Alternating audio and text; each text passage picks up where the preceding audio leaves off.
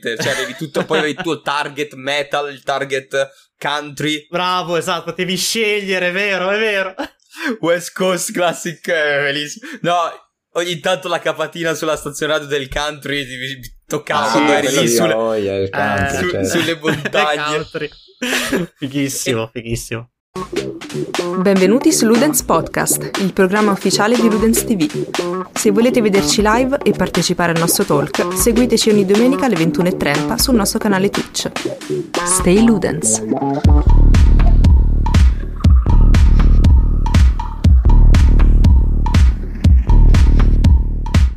E ci siamo, ci siamo. Buonasera e bentornati, ragazzi. Allora, dovrebbe finalmente essere... Esatto, anche Zamba, bentornato e benvenuto. Bella a tutti. Bentornati a Ludens Talk, Ludens Talk che è stato interrotto settimana scorsa, ma perché giustamente non possiamo rompere le palle tutti, tutte le settimane agli ospiti di venire da noi, perché giustamente hanno anche una vita vera, mentre noi no.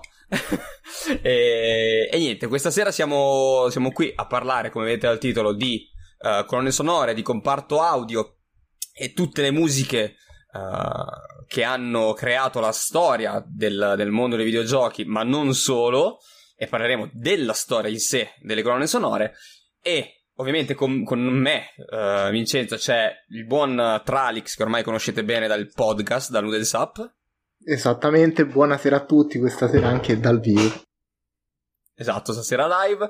Zamma, vabbè, è il, è il, è il C E O in seconda di, di Ludens, quindi... Bella, bella, ovviamente sono tornato dopo il trasloco, eh, però non ho capito, scusa, ma i giochi non si giocano senza volume? sì, ah, okay, no, sì ovviamente, ovviamente. Leggiamo i sottotitoli. Come, come, come, sottotitoli. Come, come ospite speciale stasera abbiamo Derek e lascerei un, un buon uno, due, tre minuti, quelli che serviranno per introdurre Derek, appunto per farlo autointrodurre e spiegarci un po' il, tutto il suo background e soprattutto perché è qui parlando di colonne sonore. Allora, eh, buona, brevemente, buonasera a tutti, eh, sono Derek, su Twitch Derek Fiornist, ma semplicemente Derek. Io nella vita sono un musicista, direttore di orchestra di fiati, quindi sono anni che studio musica e mi sono anche negli ultimi anni anche approfondito eh, i miei studi anche sul discorso per quanto riguarda il mondo delle colonne sonore, e perché comunque ho incominciato anche a fare un po' di composizione e quindi lavorare un po' anche a questo tipo di, eh, di, di attività, quindi eh, oltre a, ad avere una grandissima passione per i videogiochi, assolutamente quello è il motivo per cui mi porta su Twitch, in fondo, ma anche appunto la musica, quindi eccoci qui per parlare di colonne sonore, insomma. Quindi esatto, brevemente. Quindi una, un, i, i, fra, fra i quattro sicuramente è quello che ci può parlare con uh, cognizione di causa e con tecnica del, dell'argomento. Allora, eh, io partirei direttamente con, uh, con proprio... la storia, cioè diamo, facciamo qualche passettino indietro prima di, di, di parlare uh, del, delle colonne sonore di oggi, di quello che abbiamo oggi, perché prima di arrivare ad avere uh, compositori come uh, Hans Zimmer che ti, ti fa la musica di uh, Crysis uh, o Harry Gregson-Williams che ti fa tutta la colonna sonora di quasi tutti i Metal Gear, c'è dovuto passare almeno quei venti trenta anni. E quindi dall'inizio noi ci ricordiamo praticamente le musiche, forse riesco anche a recuperarvi qualche video, qualche, qualche musica in background. Uh, ci ricordiamo le prime colonne sonore che non erano in realtà colonne sonore, erano praticamente dei sintetizzatori a tre audio, quando c'erano praticamente gli otto bit e si poteva fare della roba no. assurda con quella roba lì. Su Commodore sessantaquattro forse è stato il primo. Che... Il primissimo sì, è stato il Commodore sessantaquattro, esatto, esatto, perché poi si è partito da lì, sono nati i primi sintetizzato- sintetizzatori. E da, da lì si è cominciato a pensare a creare questi tre canali di suono che semplicemente avevano la linea principale, che è la melodia, e poi l'accompagnamento, cioè proprio la base proprio ritmica essenziale per dare la, il minimo che serve alla colonna sonora, perché ai tempi questo era quello che serviva in fondo e più di questo no, non si poteva avere. Tra l'altro incredibile quello che si poteva veramente fare. Adesso se vi riesco uh, vi, vi recupero anche un breve spezzone eh, perché proprio erano... È incredibile pensare Allora, sì, eccolo qui. Questo qui, per, per dirvi, è quello che si, se, si poteva creare con un Commodore sessantaquattro ed è l'origine. Pensare che questo è... Cioè, chiamarla colonna sonora sembra quasi tanto, perché sono uh-huh. veramente tre, tre canali audio alla fine. Praticamente semplicemente, sì, esatto, con, con, con anche gli effetti sonori, perché comunque anche gli effetti sonori c'erano anche nel, compresi nella linea Ma melodica. Scusatemi, è una la... domanda proprio da sì, ignorante. Assolutamente. Che si intende con tre canali, tre canali audio? Eh, sono semplicemente tre linee melodiche, tre linee melodiche che sono sovrapposte l'una sull'altra, che però messe insieme creano la, la musica, proprio la composizione, okay, quello che quindi... stai ascoltando in pratica. Cioè tu senti sotto la ritmica, la, il tema principale, la melodia, e nel frattempo senti anche qualche effetto sonoro ogni tanto. Cioè a tipo seconda come se, di quello che tipo serve. Come se fossero tre tracce? Esattamente, tre tracce insieme, esatto. Sì, e, e uniti poi ovviamente, cioè eh, praticamente create da zero, dall'origine, poi uniti ai vari... Uh, effetti sonori che hanno poi ri- riusato per, per esempio, creare il rumore del, dello sparo, della pistola che spara. Uh, riutilizzato, riuscivano a creare questa roba qui che comunque, cioè, fa la differenza in un in un in un progetto simile. Cioè, pensate, non spesso accade, però se vi fermate a pensare cosa può essere una, un momento. Uh, per esempio qualsiasi un momento di un videogioco qualsiasi un momento qualsiasi e togliete la base musicale, perché non è, uh, um, non è non è semplice. Mentre magari siete immersi nel mondo di gioco, state sparando, state uh, correndo, state scappando da qualcosa, fermarvi a pensare a cosa sta succedendo a livello sonoro. E quando poi riuscite un attimo a scindere la, la, la, la visione dal, dal dall'ascolto, capite quanto fa la differenza. Se provate ad ascoltare qualcosa uh, in um, senza audio, capite veramente la differenza che fa una colonna sonora, quindi quanto è veramente importante. Beh, poi nel senso stiamo parlando di un'epoca in cui appunto le... questa era la musica che veniva messa, perché c'erano dei chiari evidenti limiti tecnici, no? Quindi siamo passati però no, dall'avere il non volume alla, cioè il non volume, a non avere magari... Non so se c'erano gli effetti sonori in effetti prima della musica. Questa è una... Forse gli effetti sonori mm, già c'erano. No, sono un po' nate insieme, nel senso che comunque gli effetti sonori possono essere creati anche con vari... l'utilizzo di vari strumenti.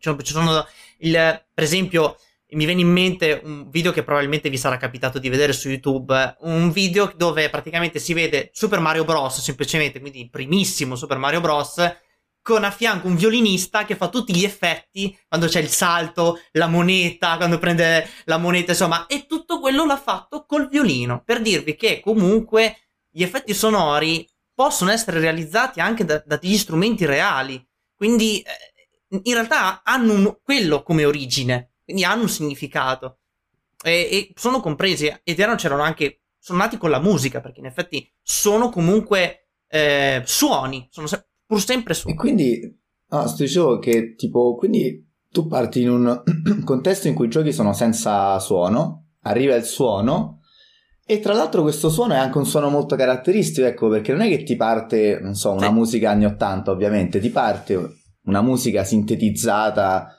No, eh, che eh. dà tutto poi un suo stile al videogioco. Cioè ti sembra appunto all'epoca, mi immagino che sentivi proprio che stavi che, che era una cosa futuristica più che altro. Ecco, non che stavamo coi trattori, capito, all'epoca della pietra, che anzi dicevi Madonna che figata, senti questi sintetizzatori, senti queste cose. Esatto. E, e tutto questo creava sì. un po' il, l'esperienza, ecco. Se poi pensiamo al, al come la colonna sonora, come l'audio è arrivato al cinema, eh, c'è ancora dei passaggi parecchio diversi, perché poi eh, il, la registrazione era, fi- se non ricordo male, era fine a se stessa al video. Eh, la musica veniva accompagnata da una band, un'orchestra in sala, eh, proprio perché la, la, la tecnica non ci arrivava. Cioè proprio cioè, mancava il passaggio della registrazione audio, avevi solo la possibilità di registrare il video e i film erano muti, eh, muti completamente. Poi è arrivata la possibilità di registrare l'audio e magari eh, cioè accompagnarlo con un audio registrato di sempre un'orchestra che, che suonava, e non c'era il dialogo praticamente all'interno, che poi anche quello è arrivato successivamente. Quindi anche nel, nel cinema, anzi forse nel cinema ha avuto un passaggio molto più lungo rispetto al, al videogioco, perché il videogioco appunto ha avuto la possibilità di avere il sintetizzatore abbastanza presto. Uh, Pong non avevi bisogno della, della musica per, per, per, per giocarlo. Altri giochi invece probabilmente senza musica avrebbe fatto la differenza. Ma per esempio mi viene in mente anche per esempio il famosissimo gioco di Tetris.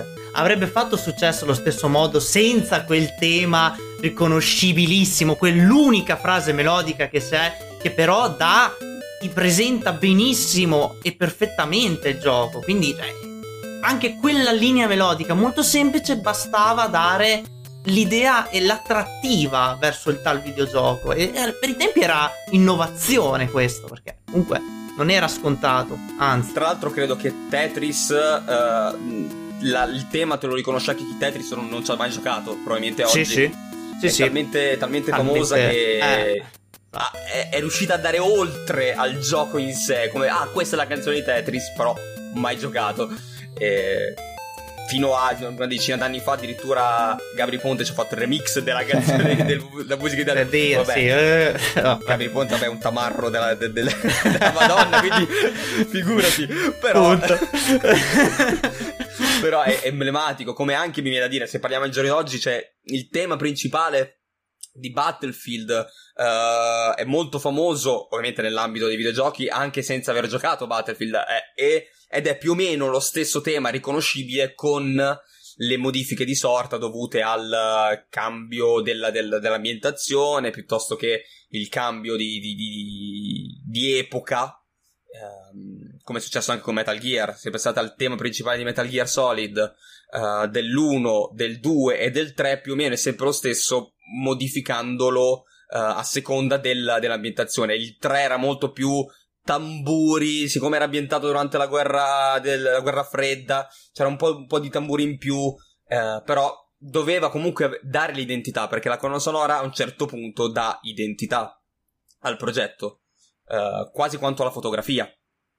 Io me ne sono accorto ultimamente che, ad esempio, io ultra profano di una serie come Halo che sto recuperando adesso, appena sono entrato nel menu principale, io, ah, sì, ok, questa è la canzone di Halo, l'avrò sentita altre miliardi di volte. Cioè, anche i sviluppatori molto probabilmente puntano proprio su questa riconoscibilità che fa il suono come punto anche per vendere determinati prodotti. Ormai è, la colonna sonora è uno dei punti cardine. Se pensa che sì, ci stanno colonne sonore spaziali originali della Madonna, ma anche molti autori preferiscono usare magari canzoni già conosciute come strumento anche di vendita del prodotto, perché magari uno ti dice ok, eh, qua c'è la canzone dei, io sono fan dei Metallica, sto gioco è fatto tutta la colonna sonora dei Metallica, magari riesci a prendere anche un acquirente che col mondo del gaming c'entra poco. Quindi sicuramente il comparto musicale ha dato una svolta totale al mondo del gaming, quello è quasi indubbio. Sicuramente. Comunque, per arrivare a quello che eh, in realtà abbiamo visto oggi, abbiamo parlato del sintetizzatore uh, ai tempi dell'otto bit, praticamente, un sintetizzatore analogico a tre voci, a tre canali, e diciamo che lo step, chiamarlo step è tanto, tanto grosso, però lo abbiamo avuto praticamente con l'arrivo delle schede audio, le vere schede audio su P C, uh, quando praticamente abbiamo potuto gestire uh, i vari campionamenti, uh, il campionamento I P G M, I P C M che sono arrivati dopo ancora. Dopo, sì, sì. E, e, e quello che tutti abbiamo sentito almeno una volta nella vita sono stati i MIDI.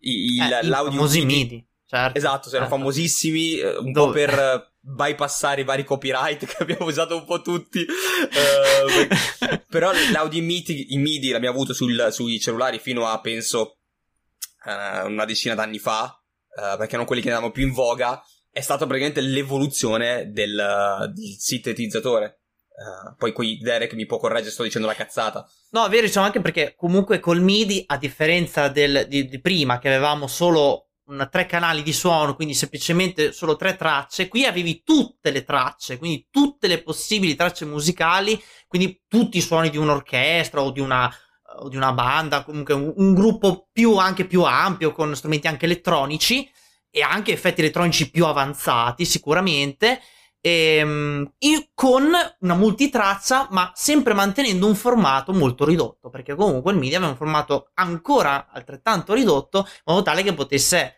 adattarsi a, a, ai vari videogiochi che uscivano. Quindi comunque avevi già un comparto sonoro molto più variegato e molto più complesso, e da lì che poi infatti è partito effettivamente lo, lo sviluppo poi della colonna sonora nel videogioco, e da lì si è potuto ampliare effettivamente, e quindi è stato un grandissimo step, proprio un enorme cambiamento.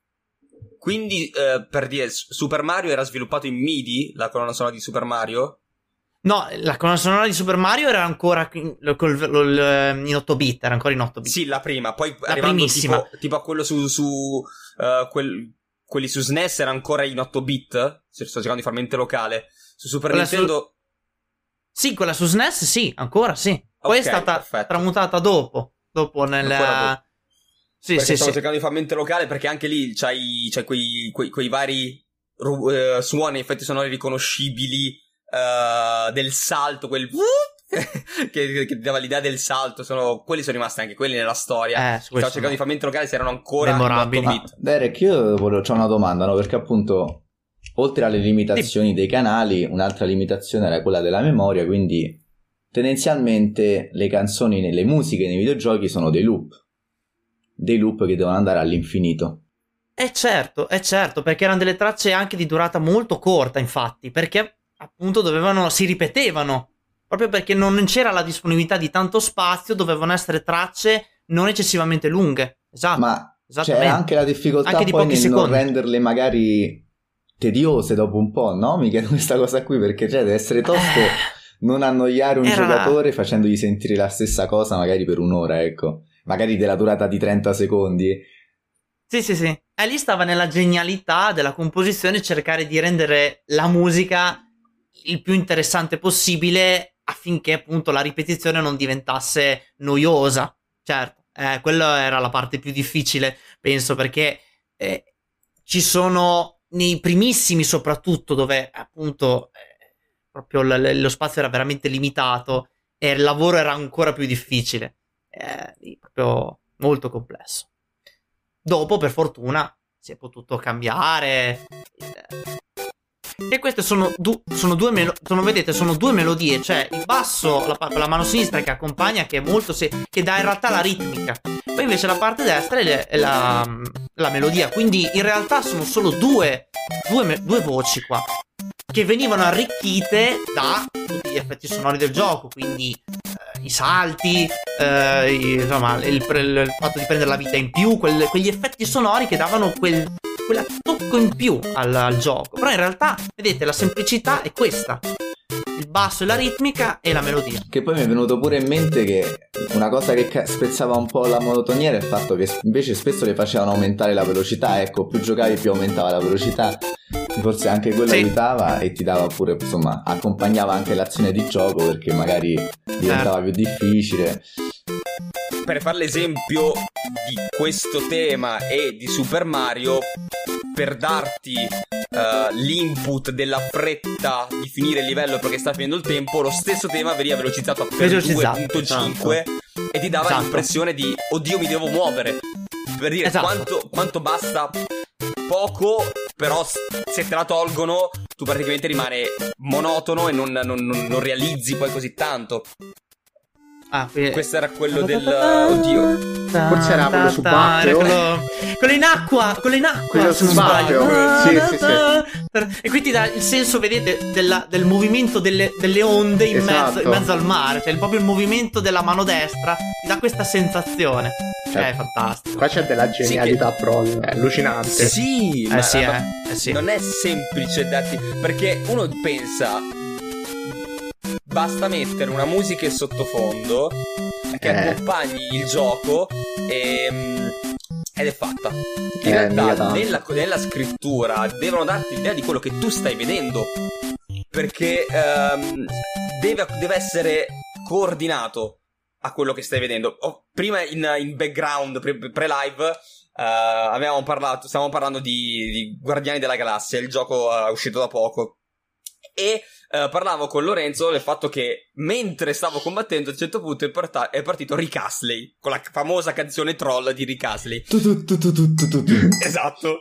E vederla, cioè, mi ha fatto tanto ridere perché era completamente sconnessa dal resto, era in un momento in cui c'era una battaglia epocale immensa per far partire Rick Astley, ti dava, ti spezzava quasi il, la, la voglia di combattere, però lì in Guardiani della, della Galassia, che c'è un mondo goliardico di un certo tipo, funziona. Uh, mi pare che anche l'inizio di Guardiani della Galassia volume due c'era una canzone che c'entrava un cazzo, eh, c'erano sì, loro che sì, combattevano sì, sullo sì, sfondo sì, esatto. E la musica... De- le musiche sottofondo che non c'entrasse un cazzo e loro in sfondo che si ammazzavano di botte. Mi pare ce fosse mister Blue Sky, però potrei sbagliarne veramente, non mi ricordo, però ricordo di, della, mi ricordo la scena la scena me la ricordo, l'audio no, sì, sì, sì. Però era di sta roba che loro combattevano sullo sfondo e c'era l- l- il focus su, su, o sulla cassetta o su Groot piccolino che non riusciva sì, a muoversi. Mamma mia, ma appunto penso siamo d'accordo che è veramente un elemento, cioè proprio appunto mi piace, no, che la chiamino colonna sonora, perché rende forse l'importante appunto come se fosse anche un po' la, la spina dorsale di tutto quanto, cioè veramente senza musica perde un sacco. Tipo, che ne so, mi è capitato di giocare l'ultima missione di Assassin's Creed due, si era buggato, non c'era la musica, una cosa tristissima. E tra l'altro la musica serve anche, come abbiamo visto, a rendere dei concetti tipo, no, devi muoverti, quindi andiamo più veloce, ma anche per esempio, che ne so, l'illusione della forza di un'arma. C'era questo, questa, è successa questa cosa qui che avevano mandato mi pare Doom duemilasedici in beta testing e dicevano che il pompa non faceva abbastanza danni, e quindi quelli, diciamo, il team aveva capito, in realtà non erano i danni, avevano capito che cos'era, hanno ripreso, hanno alzato il volume del pompa quando spari, lo hanno rimandato e tutti dicevano che il pompa andava bene, che finalmente i danni erano giusti. Quindi ecco, cioè non è solo fondamentale per l'immedesimazione, ma anche proprio per, per rendere certi concetti in gioco, per rendere ah. la forza di un'arma o cose del genere. Ricordiamo che comunque la colonna sonora in questo caso, proprio perché serve a descrivere, ed è un, un elemento molto importante anche per... perché è legato a un contesto, quindi se stiamo descrivendo una scena eh, dove di massacro, dove c'è tanta gente che sta morendo perché c'è una guerra, c'è un qualcosa, chiaramente serve una musica molto drammatica, una musica molto potente per rendere l'idea di quello che sta accadendo.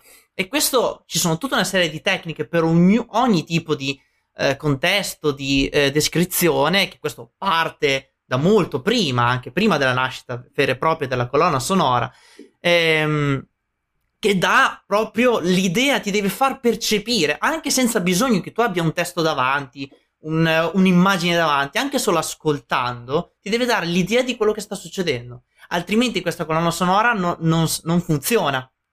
E quindi è molto importante che sia legata e proprio fedelissima a un contesto, perché altrimenti... non eh, diventa aleatoria e confusionaria. Quindi in realtà la colonna sonora su questo ha un ruolo molto importante. Sì, sì. Poi uh, cioè praticamente con l'arrivo della, della, di tutto quello che si poteva fare anche nel cinema, nei videogiochi, uh, diciamo che devi muoverti, oltre a essere coerente, devi muoverti anche in maniera pensata. Cioè pensiamo alla musica adattiva. Uh, la musica adattiva legata al videogioco è necessaria e fondamentale, perché se io sto arrivando, adesso mi viene, mi viene in mente un Breath of the Wild, oppure anche Elden Ring che ho provato negli ultimi giorni, mi ha, mi ha proprio dato quell'impressione lì, forse ci stavo già pensando in, in ottica del talk di stasera. Uh, il fatto che io sto viaggiando uh, sul mio cavallo, sto viaggiando a piedi in lande distese, come anche Skyrim lo, lo fa, e um, all'improvviso incontro uh, il troll, incontro il goblin, incontro uno scheletro qualsiasi, comunque parte una battaglia, la musica deve andare in aumento, non può essere uno stacco drastico perché mi, mi, mi, mi dà fastidio, da, cioè per quanto è inconscia uh, la colonna sonora, perché non è, come diciamo, come ho detto all'inizio, non è che tu sei lì e stai ascoltando tendenzialmente il primo uh, cioè quando videogiochi sono due Uh, gli elementi fondamentali, i, I sensi fondamentali sono la, la, la vista e il tatto. Il tatto perché abbiamo il pad in mano, dobbiamo reagire. La vista perché dobbiamo comunque vedere. Uh, l'audio uh, funziona, ma funziona in maniera inconscia. È, quel, uh, è quell'input che ti arriva senza che venga elaborata al cento per cento. Quindi se però mi dai uno stacco così verticale dal, del, di passaggio fra le due colonne sonore, cioè quella del... Uh, della melodia classica in cui stai proprio chillando tranquillamente e mi parte la, la musica epica perché deve partire lo scontro, mi dà fastidio. Quindi l- cioè nel, nel, bisogna essere anche bravi nel creare una musica adattiva, e nei momenti in cui sconfiggi il nemico devi andare incalando quella traccia musicale che poi deve tornare alla base musicale normale. Certo, certo. Eh sì. E, e quindi questo lo vediamo, questo, questo per fortuna è stato fatto fin da subito. Eh, perché immaginatevi avere proprio lo stacco di Skyrim che parte. Skyrim ha la, la, il tema principale che parte, quello del Fusroda, del classico Fusroda. Immaginatevi state camminando in mezzo alla foresta, in mezzo a, a pare un drago e subito parte subito ta ta ta, ta, ta, ta subito a manetta, vi stordisce quasi. E eh. è il bello di questo proprio perché vi dà anche un'indicazione di gameplay, perché anche se non avete mm. visto che c'è una minaccia, voi state un attimo lì attenti e dite mm. qui c'è qualcosa che non va, sta partendo la musica del boss. Ah, sì. Quando senti quella musichina che dici mm, meglio prepararsi. Sì, sì, sì, sì. Sì, poi oh, gli input a livello di gameplay delle, delle, delle, degli scontri sì, ci sono, sì. eh. Però la musica secondo me da questo punto di vista è il primo. Però dipende, dipende anche dal tipo del gioco, eh, perché ad esempio, che ne so, in un Elden Ring io... provato boss, non farò nomi né niente, comunque c'è un boss abbastanza grande nel network test e la host mentre combattevo io la sentivo, però dico oh, ok, sì, e dopo che ho finito del combattimento, non l'ho battuto, anzi ho preso un sacco di schiaffi, mi sono detto ma io me la voglio andare a risentire perché non l'ho capita come tema musicale, proprio perché durante il combattimento magari troppo preso non riesci nemmeno a um, percepirla bene, non, non ti arriva benissimo, però sei così preso anche grazie alla musica, eh? Esatto, però ad esempio in un J R P G il fondo musicale sotto in cui stai un po' più tranquillo, magari un J R P G a turni, la musica te la godi durante il combattimento, quindi varia anche un po' in base al tipo di gioco che stai a giocare, secondo me, sta cosa. Sì, vabbè, nel J R P G, se ci fai caso, è anche molto più alta. Sì. È tenuta anche un pelo più alta apposta perché è, è fondamentale, certo, in quel tipo di sì, gioco. Sì. Non è eh, in un Call of Duty, se tu mi tieni alta la musica bestemmio, perché già c'ho proiettili che mi arrivano dappertutto, non posso avere anche le orecchie che esplodono. In un, in un J R P G non hai molta roba, da, sì, hai i tuoi calcoli da fare, soprattutto se a turni statici, eh, ovvero sì, non sì. quelli dinamici che, per cui ti, che ti mettono fretta. Hai la componente audio che è fondamentale.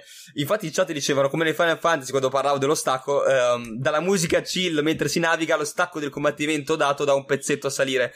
Eh, nei Final Fantasy funziona anche un, un po' in maniera diversa, nel senso quando incontri il nemico c'è lo stacco come Pokémon. Trrr, hai esatto. il chill, c'è lo stacco improvviso. Hai l'input sonoro prima della musica, della musica da, da, da fight, classica di Pokémon e di Final Fantasy. Ma perché appunto sì. è un J R P G che funziona in un... perché Pokémon alla fine è quello, se vogliamo vedere è un J R P G. Sì. E sì. funziona in maniera... è un mondo un po' diverso, uh, segue dei canoni un pochino diversi. Ehm... Sto cercando di leggere, vedo che chat si muove parecchio. Ah, mi era nominato Death Stranding, vabbè, Death Stranding no. con la colonna sonora. Oh, Death Stranding. Um... Oh. Ecco, lì con Death Stranding è un... È un... È un...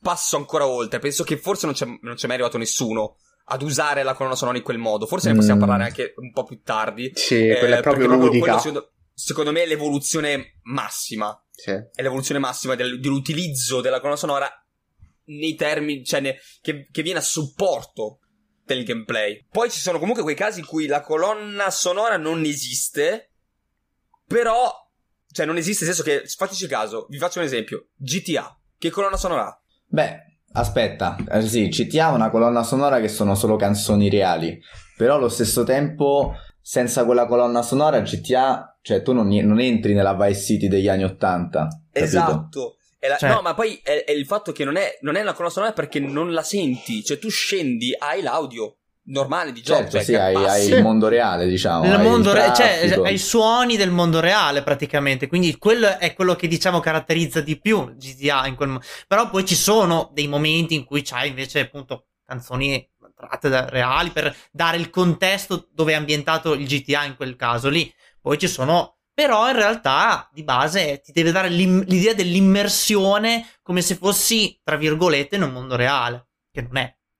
Sì, perché se cioè L'unica, l'unica colonna sonora è tu che entri in macchina ascolti la radio. Esatto. Che poi è un po' come la vita vera, cioè esatto. Non è che noi quando co- facciamo, eh, facciamo eh, momenti di vita sentiamo in sottofondo Hans Zimmer che ci viene dietro col violino e ci, ci suona dietro, quindi è un po' come la vita vera G T A, se vogliamo. Sali in macchina, hai esatto. la musica ed è quella musica che ti fa comunque immergere. Cioè, ba- basta solo quelle poche tracce, poche poi per modo di dire, perché se passiamo a Vice City penso che, tolto il, la remastered che hanno dovuto un po' togliere togliere elementi per, per discorsi di copyright, avevano una roba come trenta canzoni, una roba sì. del genere, comunque una roba assurda per l'epoca.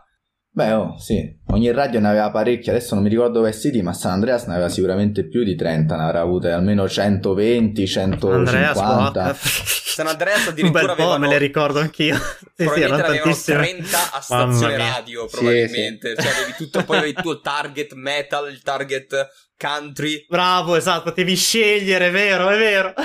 West Coast Classic, eh, bellissimo. No, ogni tanto la capatina sulla stazione radio del country di toccava, ah, sì, quello sì, sulle... oh, yeah, il country, eh, cioè. su, sulle montagne. Fighissimo, fighissimo. Qual era quella classica di San Andreas del country? Quella che dai, quella. Io guarda, io non mi ricordo qual era, però ho dovuto aggiungere su Spotify in quel periodo, cioè qualche tempo dopo, perché mi è rimasto in testa San Andreas. Mi ha fatto avvicinare il country Sant'Andreas. È stata una cosa che mai ascoltato una musica country, una canzone country con San Andreas sono riuscito a mettere su Spotify. Mamma mia. E sì, quindi per... e poi come diceva come diceva Lorenzo, facendo l'esempio di Elden Ring, rilancio con, pensate a quanto a quanto è fondamentale, uh, Dark Souls tre, tanto ormai eh. siamo fuori spoiler, Dark Souls tre, la, la battaglia contro um, i Guardiani dell'abissi, dell'Abisso è praticamente una potenza musicale assurda, la Ma boss fight là. È una boss fight normalissima, eh, beh, che oddio. assume... assume spesso, no, è, è una battaglia bella da vedere, sì. Perché comunque c'è, fa vedere il discorso dei cavalieri con l'onore, sì, eccetera, sì, eccetera, ultra, loro ultra ti teatrale cambiano, ti ricambiano il saluto, non succede quasi mai, quindi mm. eh, c'è un po' quella roba lì, però è quel, quella colonna sonora che va appunto a beccare, poi tra l'altro costruita da Dio, perché hai i momenti in cui i guardiani, ripeto, c'è un piccolo spoiler su Dark Souls tre, si spengono, eh, li sconfiggi, si spengono e poi si riattivano, questa musica che contemporaneamente sì. si rialza, Uh, ti colpisce proprio e dice no, oh, vabbè, pausa, compra da O S T Dark Souls tre, esatto. Acquista subito. Questa qui era la colonna sonora di Dark Souls tre. Questa qui pensate che sembra sbagliata, perché questa è, una, è la musica di una battaglia, mm. però serve per dare l'onore a quello che stai vedendo. È, è questa um, è questa battaglia praticamente piena di, di enfasi, uh, per quanto ricevi botte in faccia è delicata, uh, perché ti dà il senso dell'onore. Poi nel momento clou, se, se sentite sottofondo sta sempre più aumentando, arriverà il momento clou poi che esplode contemporaneamente con la seconda fase della boss fight. Strumenti nuovi, perché nel, nel momento in cui cresce la musica, come spesso accade, si aggiungono anche degli strumenti nuovi che prima non si sentivano, per dare proprio l'idea di una crescita graduale fino alla, all'esplosione, che ecco, quello questo, è in questo classico. Caso Derek, visto che parlavano parlavano in, uh, in chat del discorso spesso, eh, parlavano Eric e Rubio del discorso, devi, quando crei una, una, una colonna sonora devi vedere quello che, a cosa va applicata, e uh, Rubio ha risposto Star Wars è stato creato senza essere visto. In questo caso una musica del genere, secondo te, viene creata sapendo la boss fight come contestualizzata? Ma secondo me sì, perché comunque ehm, dalla mia pocaissima es- esperienza Dark Souls, comunque da quel poco che ho avuto a che fare, ho visto che comunque ogni boss fight, ogni cosa che accade comunque ha un suo... Cioè anche il boss che affronti c'è un background dietro di un certo tipo.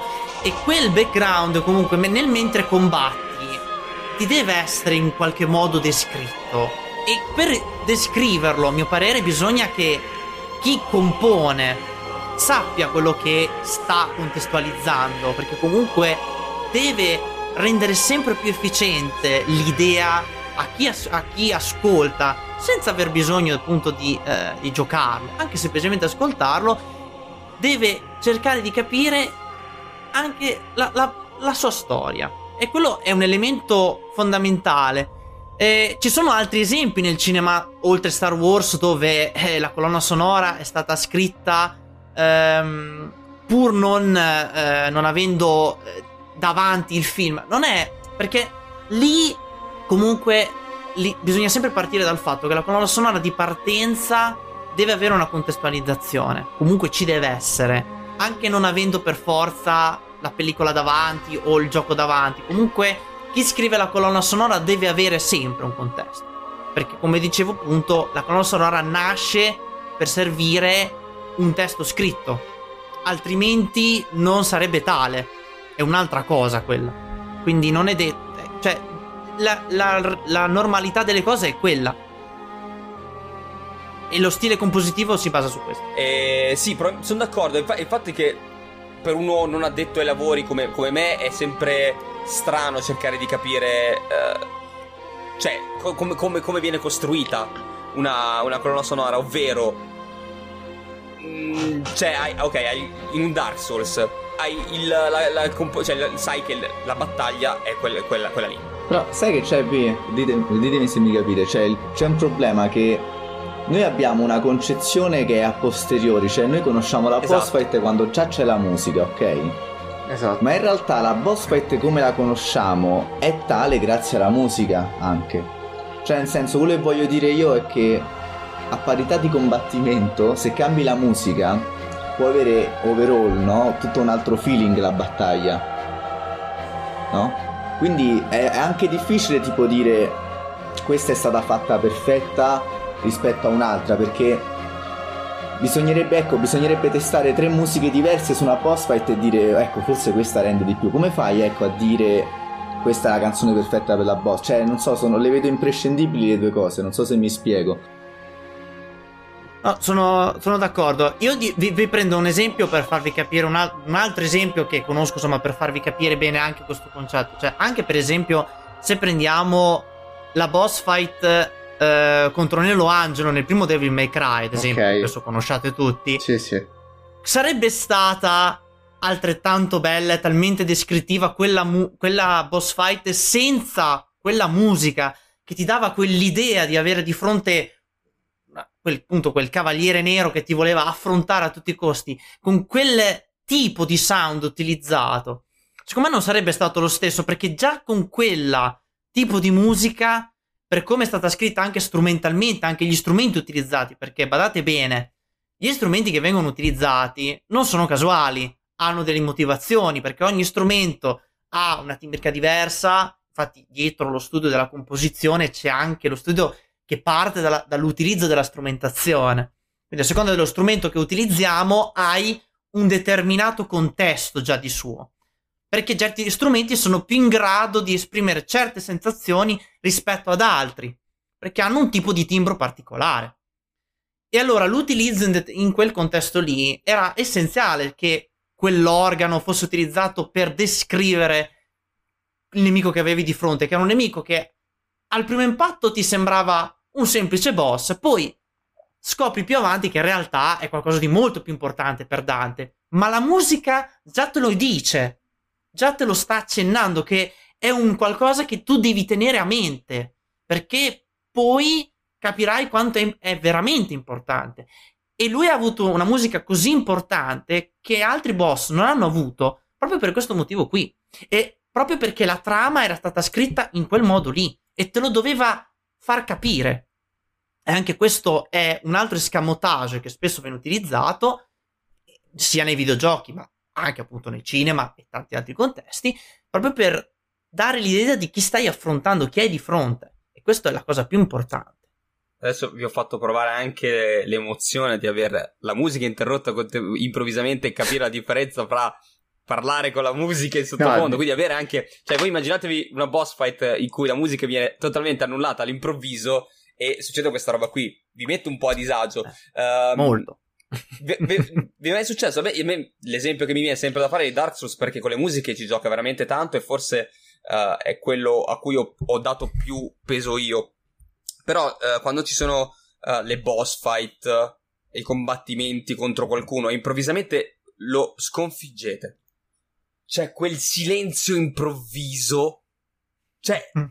è, è, è stranissima come cosa, quei, quei cinque sei secondi che proprio di, cioè, che se non ti muovi da lì, che non vai magari nella zona dopo, che cominciano i rumori di zona, silenzio ma di tomba improvviso, e è assurdo. Questo vale un po' per il tutto comparto audio. Voi siete abituati a giocare, tutti noi siamo abituati a giocare con il rumore dei passi del giocatore, provate a togliere il rumore dei passi.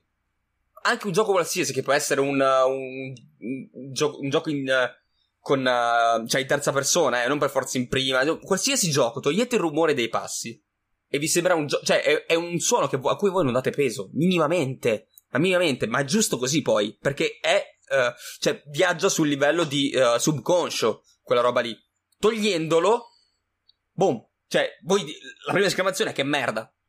Però perché lo notate quando non c'è. A me faceva sì, lo stesso sì. effetto il basso. Il basso di una, in una band musicale.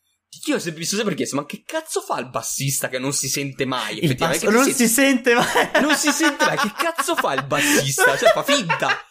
Poi lo, lo prende la sua traccia. Lo sento un sacco dire questo da tante persone che conosco, dico ma il bassista ma che fa? E il chitarrista che fa i soli, la, la batteria che si deve dare il ritmo, il cantante che... Eh, però il basso è lì che... non si sente, ma invece è quello che regge tutto, paradossalmente. Quindi, tu togli, cioè... prendi la, la, traccia, la traccia multicanale registrata, togli, disabiliti la traccia del bassista e dici, vabbè, ma allora sì, c'era il bassista e si sentiva il bassista, sono io che non sto realizzando. E questa è la stessa eh. cosa. Fa, fa armonia, è quell'armonia che magari non noti, oppure la noti solo in determinati momenti, che se ti viene tolta ti senti fuori posto. Il fatto che il basso l'abbiamo pensato insieme, eh sì, eh, perché il, il, il bassista è proprio l'esempio lampante di questa cosa proprio. Qua. Sì, sì, anche quello è, in tanti contesti si sente, proprio perché spesso si tende, proprio perché la melodia principale è quella che all'orecchio capta subito, cioè noi quando ascoltiamo una musica, la cosa che ci è, capita subito all'orecchio è la melodia. Non stiamo a... a sentire cosa c'è oltre quello, ma in realtà quella melodia c'è perché c'è qualcos'altro che la tiene su.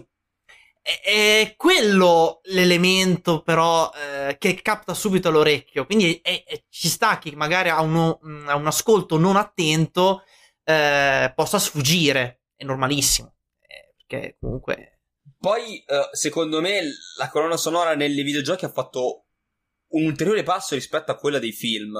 Uh, perché proprio ha assunto un suo linguaggio, perché mentre nei, nei, nei film, ok che è un medium un po' passivo, uh, sei lì che la guardi, quindi giocando hai un'interazione in più, uh, il videogioco è un'interazione più, è più attivo, uh, puoi giocare con il videogiocatore in altri, in altri modi, uh, però mentre nel film, nel cinema, la componente audio è quella lì che deve accompagnare la scena, che sia epica, allora c'è, ci metti, cioè mi viene a pensare il classico film Michael Bay, Transformers, uh, con le battaglie, quindi lo, lo, deve essere una musica epocale, uh, poi c'è il momento in cui il protagonista uh, ricorda che il, il genitore è morto, per dire, che ne so, quindi c'è la, la parte rallentata. Nei videogiochi ha assunto proprio un linguaggio diverso, perché appunto ho fatto l'esempio Derek di Devil May Cry. Uh, deve ricordarti, deve darti indizi, devi capire. um, Dark Souls, adesso mi viene sempre Dark Souls perché probabilmente è quello che ho ascoltato di più, uh, lo fa co- fra- con il due e con il tre, con un personaggio in particolare. Se uh, avete giocato a- a- alla serie di Dark Souls, quando affrontate il boss finale di Dark Souls uno, che è Gwyn, c'è il suo tema, ogni boss fight ha la, ha la-, la sua musica, esatto, ha il suo... Al suo, al suo tema, il, riconoscibile o meno, qualcuno un po' più uh, iconico. Quello di Gwyn era parecchio iconico perché era un po' il boss finale, era molto bello, soprattutto perché uh, se ve la ricordate, anzi più che ricordarlo ve la vado a cercare, ehm, aveva anche questi, que, questo piano che ogni tanto accompagnava la colonna sonora da solo, ehm, quindi era un po' malinconico, dava un po' il senso di aver finito il gioco, il senso di, di fare qualcosa che forse non è proprio giusto, eh, un po' particolare. Però comunicava pure il, quanto ormai era indebolito il boss che andavi a affrontare. Esatto. E la potenza forse dialogo, stava proprio lì, esatto. Parlava col dia- giocatore. Dialoga con te e ti, ti, ti fa combattere uh, con questo tema in sottofondo che un po' ti fa venire un po' di malessere, un po' sì. di dubbi di quello che stai facendo. La cosa particolare è che, per esempio, se giocate a Dark Souls tre, nel boss finale di Dark Souls tre, in seconda fase, questa musica riappare. Quale però? Torna... il boss finale? Non mi ricordo. Lord of, il, Lord of Cinder. Ah, ok, proprio Lord, ok. Lord of Cinder, il boss finale praticamente. Sì, sì, sì. Di Dark Souls, perché appunto dà un messaggio in più al giocatore. Tu dici, perché tu, in tutta la, la, la storia di Dark Souls, della lore di Dark Souls, quel tema che cambia dà un messaggio al giocatore e dice: ascolta qui. Eh, certo. Come... ti sto indirizzando verso, verso qualcosa, capiscimi. Come quando in God of War eh, vedi tipo le, cioè a un certo punto sei con Kratos e Atreus, a un certo punto non so se parte un ricordo, se vedete le ceramiche e parte invece la vecchia colonna sonora con i temi grechi, gre, greci scusate e, e ti dà lo stesso feeling, no? Questo rimando all'indietro e ricolleghi tutto. Sì, sì, sì. Qui vai, vai, vai a, a scontrarti con il boss finale, capisci che hanno un leggero collegamento, poi ti fai i tuoi, i tuoi viaggi mentali, perché Dark Souls è fatto di viaggi mentali che devi farti tu da solo, però è, è, è proprio, il, secondo me, il motivo per cui è andato un pelino oltre la colonna sonora all'interno del medium videogioco rispetto al medium di provenienza e di provenienza, perché vuoi o non vuoi, ehm, comunque è da lì che arriva. Cioè l'idea parte dal, dal, dal rendere tutto un po' più cinema, secondo me.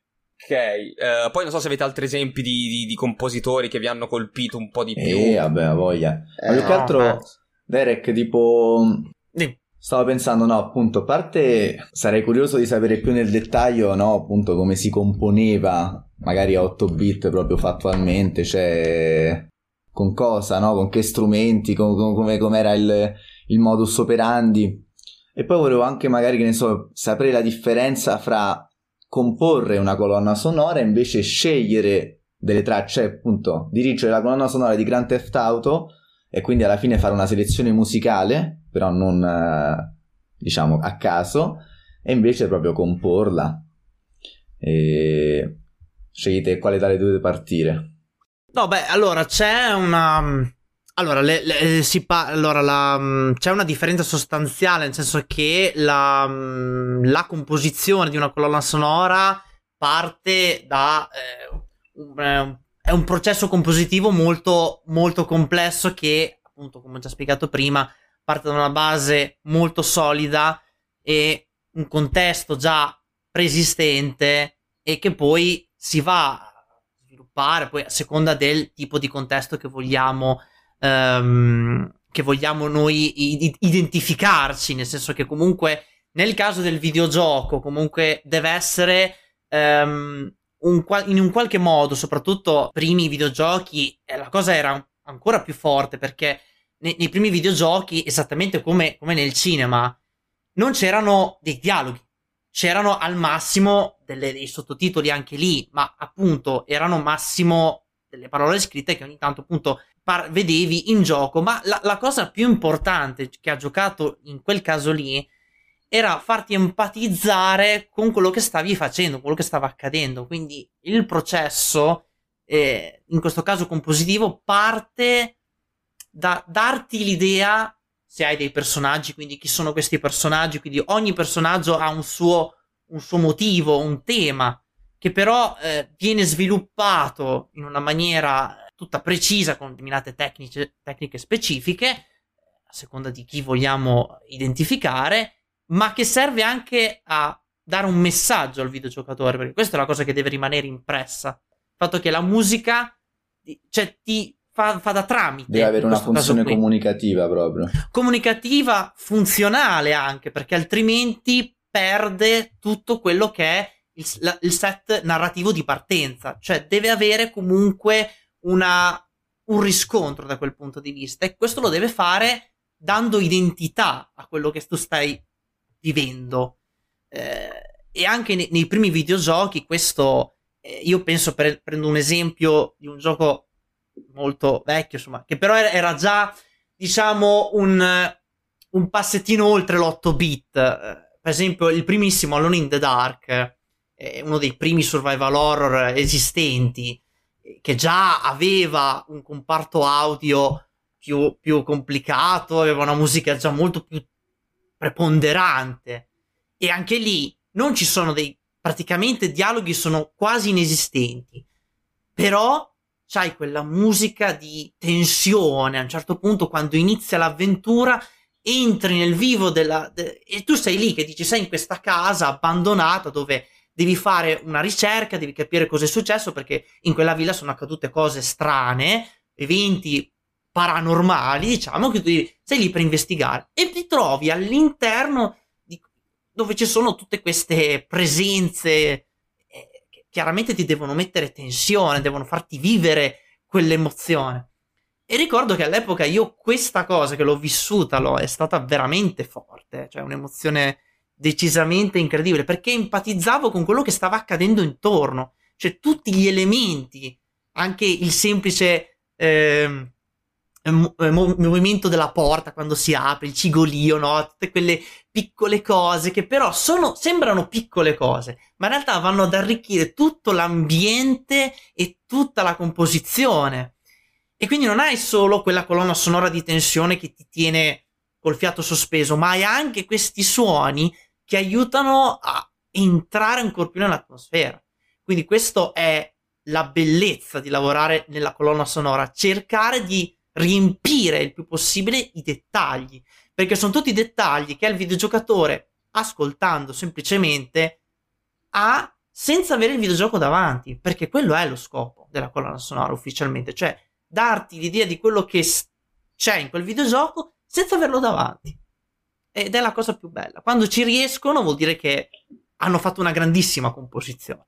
A parte che vedo che lì dietro Derek è un guardiano dell'abisso, eh? Sì, ho una, una presenza qua che, vabbè, lei lasciatela stare, lei sta, si sta lavando le fratelle. Si è anche girato perché ha capito ha capito che stiamo parlando di lei. Che, che cazzo volete? Io sto lavando, io faccio i vostri fatti, i, i, i ghezzi vostri. E... a proposito Derek, di poi, dettagli, poi, poi ho, una, ho una domanda in particolare, cioè col tuo background, come ti approcci uh, al giocare? Nel senso, la giochi mm. normalmente, o quando parte la colonna sonora ti dici, mm, beh, qui, cioè, comunque la noti un po' di più, la, non dico la analizzi, perché capisco che mentre stai no, giocando è un po' più difficile. No, chiaro. No, però allora lì soffermi ad ascoltarla un po' di più, mettiamola così. Eh, no, io, io da, da sempre, oh, quando avviavo un videogioco, la, il primo impatto, proprio perché ero talmente abituato sin da piccolo ad avere comunque sempre musica in casa, perché vuoi per mio padre che mi face- suonava o mi faceva suonare qualcosa o mi faceva ascoltare della musica, tantissima musica, vuoi, vuoi non vuoi, avevo l'abitudine sin da piccolo a...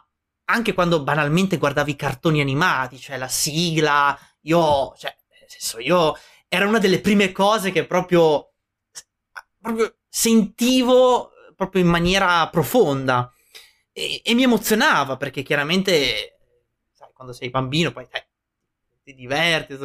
E anche nel videogioco, le prime volte che, anche adesso lo faccio ancora oggi, non è mai cambiata questa cosa, quando avvio, proprio la prima cosa che sento è la musica di introduzione. Quella già mi aiuta ad entrare ne- nell'idea del videogioco. Se questa musica riuscirà a colpirmi, sicuramente è una nota notevole, cioè nel senso che sicuramente la mia, eh, la mia esperienza sarà altrettanto bella. Io ci do veramente molta importanza.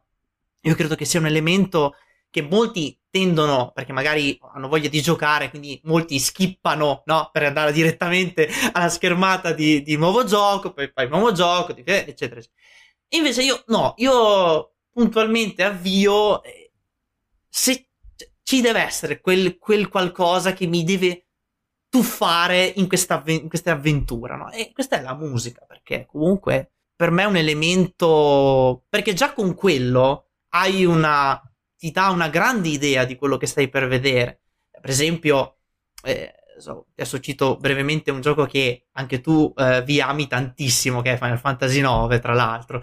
Eh, è diventato uno dei miei giochi preferiti, perché quando io ho ascoltato quella musica introduttiva, che è qualcosa di gigante, qualcosa di maestoso, perché Nobuo Uematsu è, è, voglio dire, è un compositore di una, di una grandezza, di una, una specificità quasi incredibile.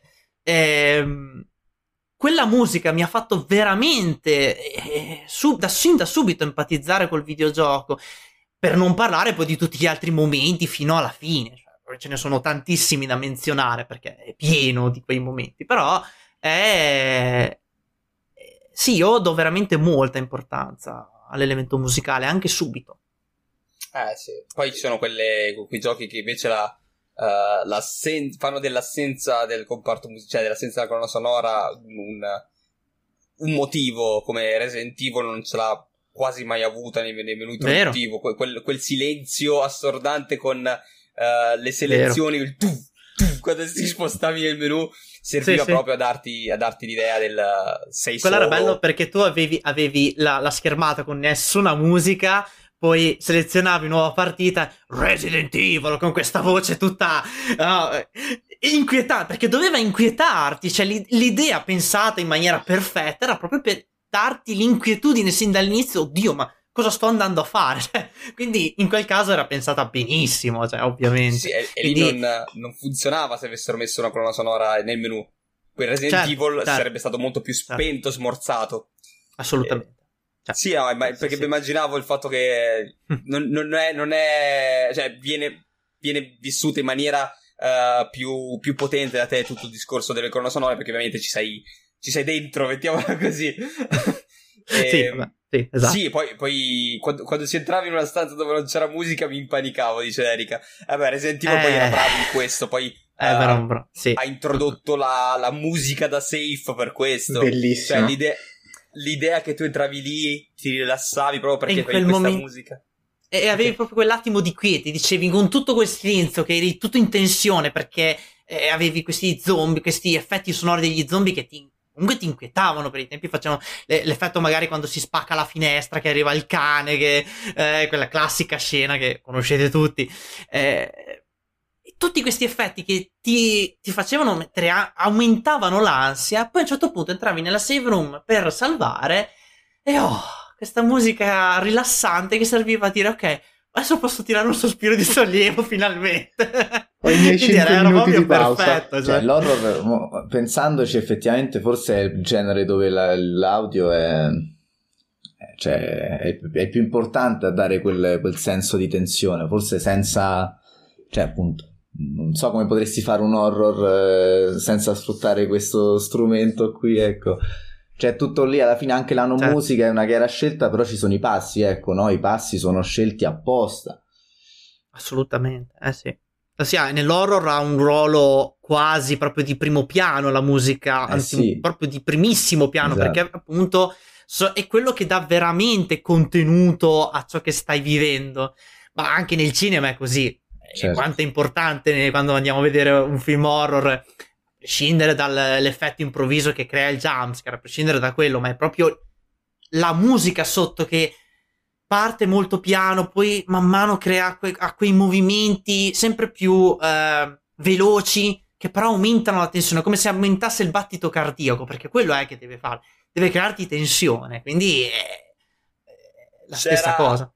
C'era una scena forse, forse di Outlast due, se non ricordo male, um, mm, in cui ah, praticamente sì. ti, ti... cioè ovviamente è quasi tutto avvolto nel silenzio il gioco, ti, sia perché devi ascoltare ciò che ti circonda, perché sei sempre attento a non... perché più che un gioco, cioè è un gioco horror stealth praticamente, in cui tu non devi, non hai modo di combattere, quindi devi praticamente sgattaiolare via, e quindi la componente, cioè l'audio viene relegato forse alle scene intermezzo, perché metterlo durante il resto del gioco ti va un attimo a destabilizzare l'audio uh, che ti serve mm. per arrivare in fondo.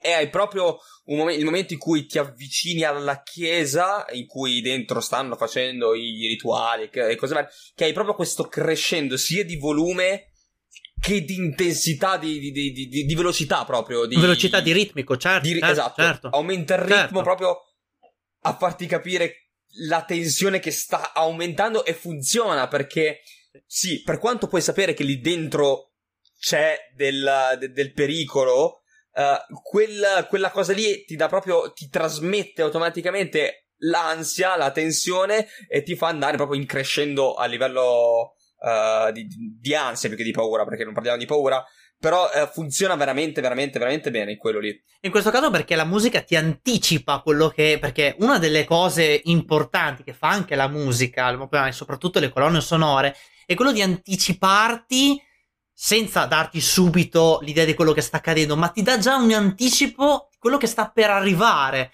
Cioè tu, man mano che ti avvicini a questa chiesa, sai che lì dentro, lo sai perché ormai lo, te lo immagini un po', da videogiocatore sei lì che giochi, sei preso dalla, da, dalla, dall'emozione del momento, e sai già che lì dentro accadranno cose incredibili. Però la musica ti aiuta a farlo, te lo capire ancora di più, te lo anticipa, dice guarda, stai, stai attento perché là davvero accadranno delle cose. Tu lo sai, ma la musica te lo dice ancora di più, ti em- enfatizza ancora più eh, il, il significato, ecco. Zamma è, su- è suonato il gong, Zamma? No, sì, scusate, non... ho sentito infatti un suono era... che cazzo scusate, era un effetto sonoro per era un effetto esatto horror anche questo era l'effetto eh. Eh, sì, so, avevo un'altra domanda carica, il gong mi ha un attimo destabilizzato. mi, ha, mi ha fatto perdere il filo del discorso. eh, eh, e niente, lo, non lo troverò mai mai più. ehm No, vabbè, avete un esempio di colonna sonora che vi ha preso un po' di più? Ah no, aspetta, Vincenzo, io volevo chiedere la, la controdomanda a questo. Vai, perché poi mi ricorderò di quello che volevo dire. Esatto, forse. Derek, perché appunto è facile dire colonne sonore belle, ma invece Derek, cioè, avresti l'esempio invece di un gioco che tu reputi bello, ma che la colonna sonora è proprio fatta male? Aia. Oh, oh, oh, oh. Questa è tosta. Questa eh. è una bella domanda. Questa è una bella domanda.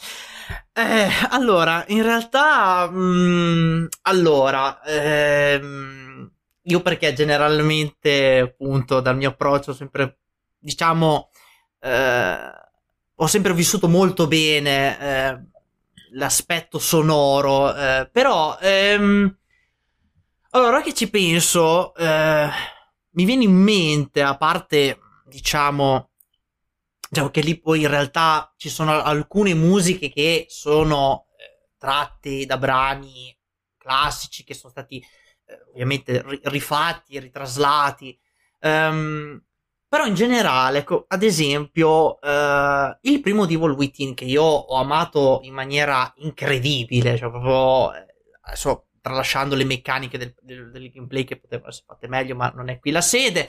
ehm A parte le colonne sonore portanti, che sono poi due personalmente, che sono appunto le Claire de Lune di Debussy, eh, che fondamentalmente è quella che poi ritorna più di tutte le altre, perché è quella che dà il significato per eccellenza alla storia proprio di Evil Within. Però le altre colonne sonore non sono rimasto particolarmente preso dal... anche quelle probabilmente più di, eh, di tensione, dove appunto c'erano... Um, molti nemici, eh, non dico che lo trovate fastidiose perché non è il termine adatto, ma eh, semplicemente non mi hanno trasmesso quel tipo di sensazione, forse perché il gioco in sé forse aveva già delle meccaniche appunto un po' complicate, che per fortuna col due sono state migliorate nettamente. ehm Però ecco, ecco mi è venuto in mente un altro esempio, pensando di Volviti mi è venuto un altro esempio sempre horror, ma un altro esempio è venuto, che è Resident Evil quattro.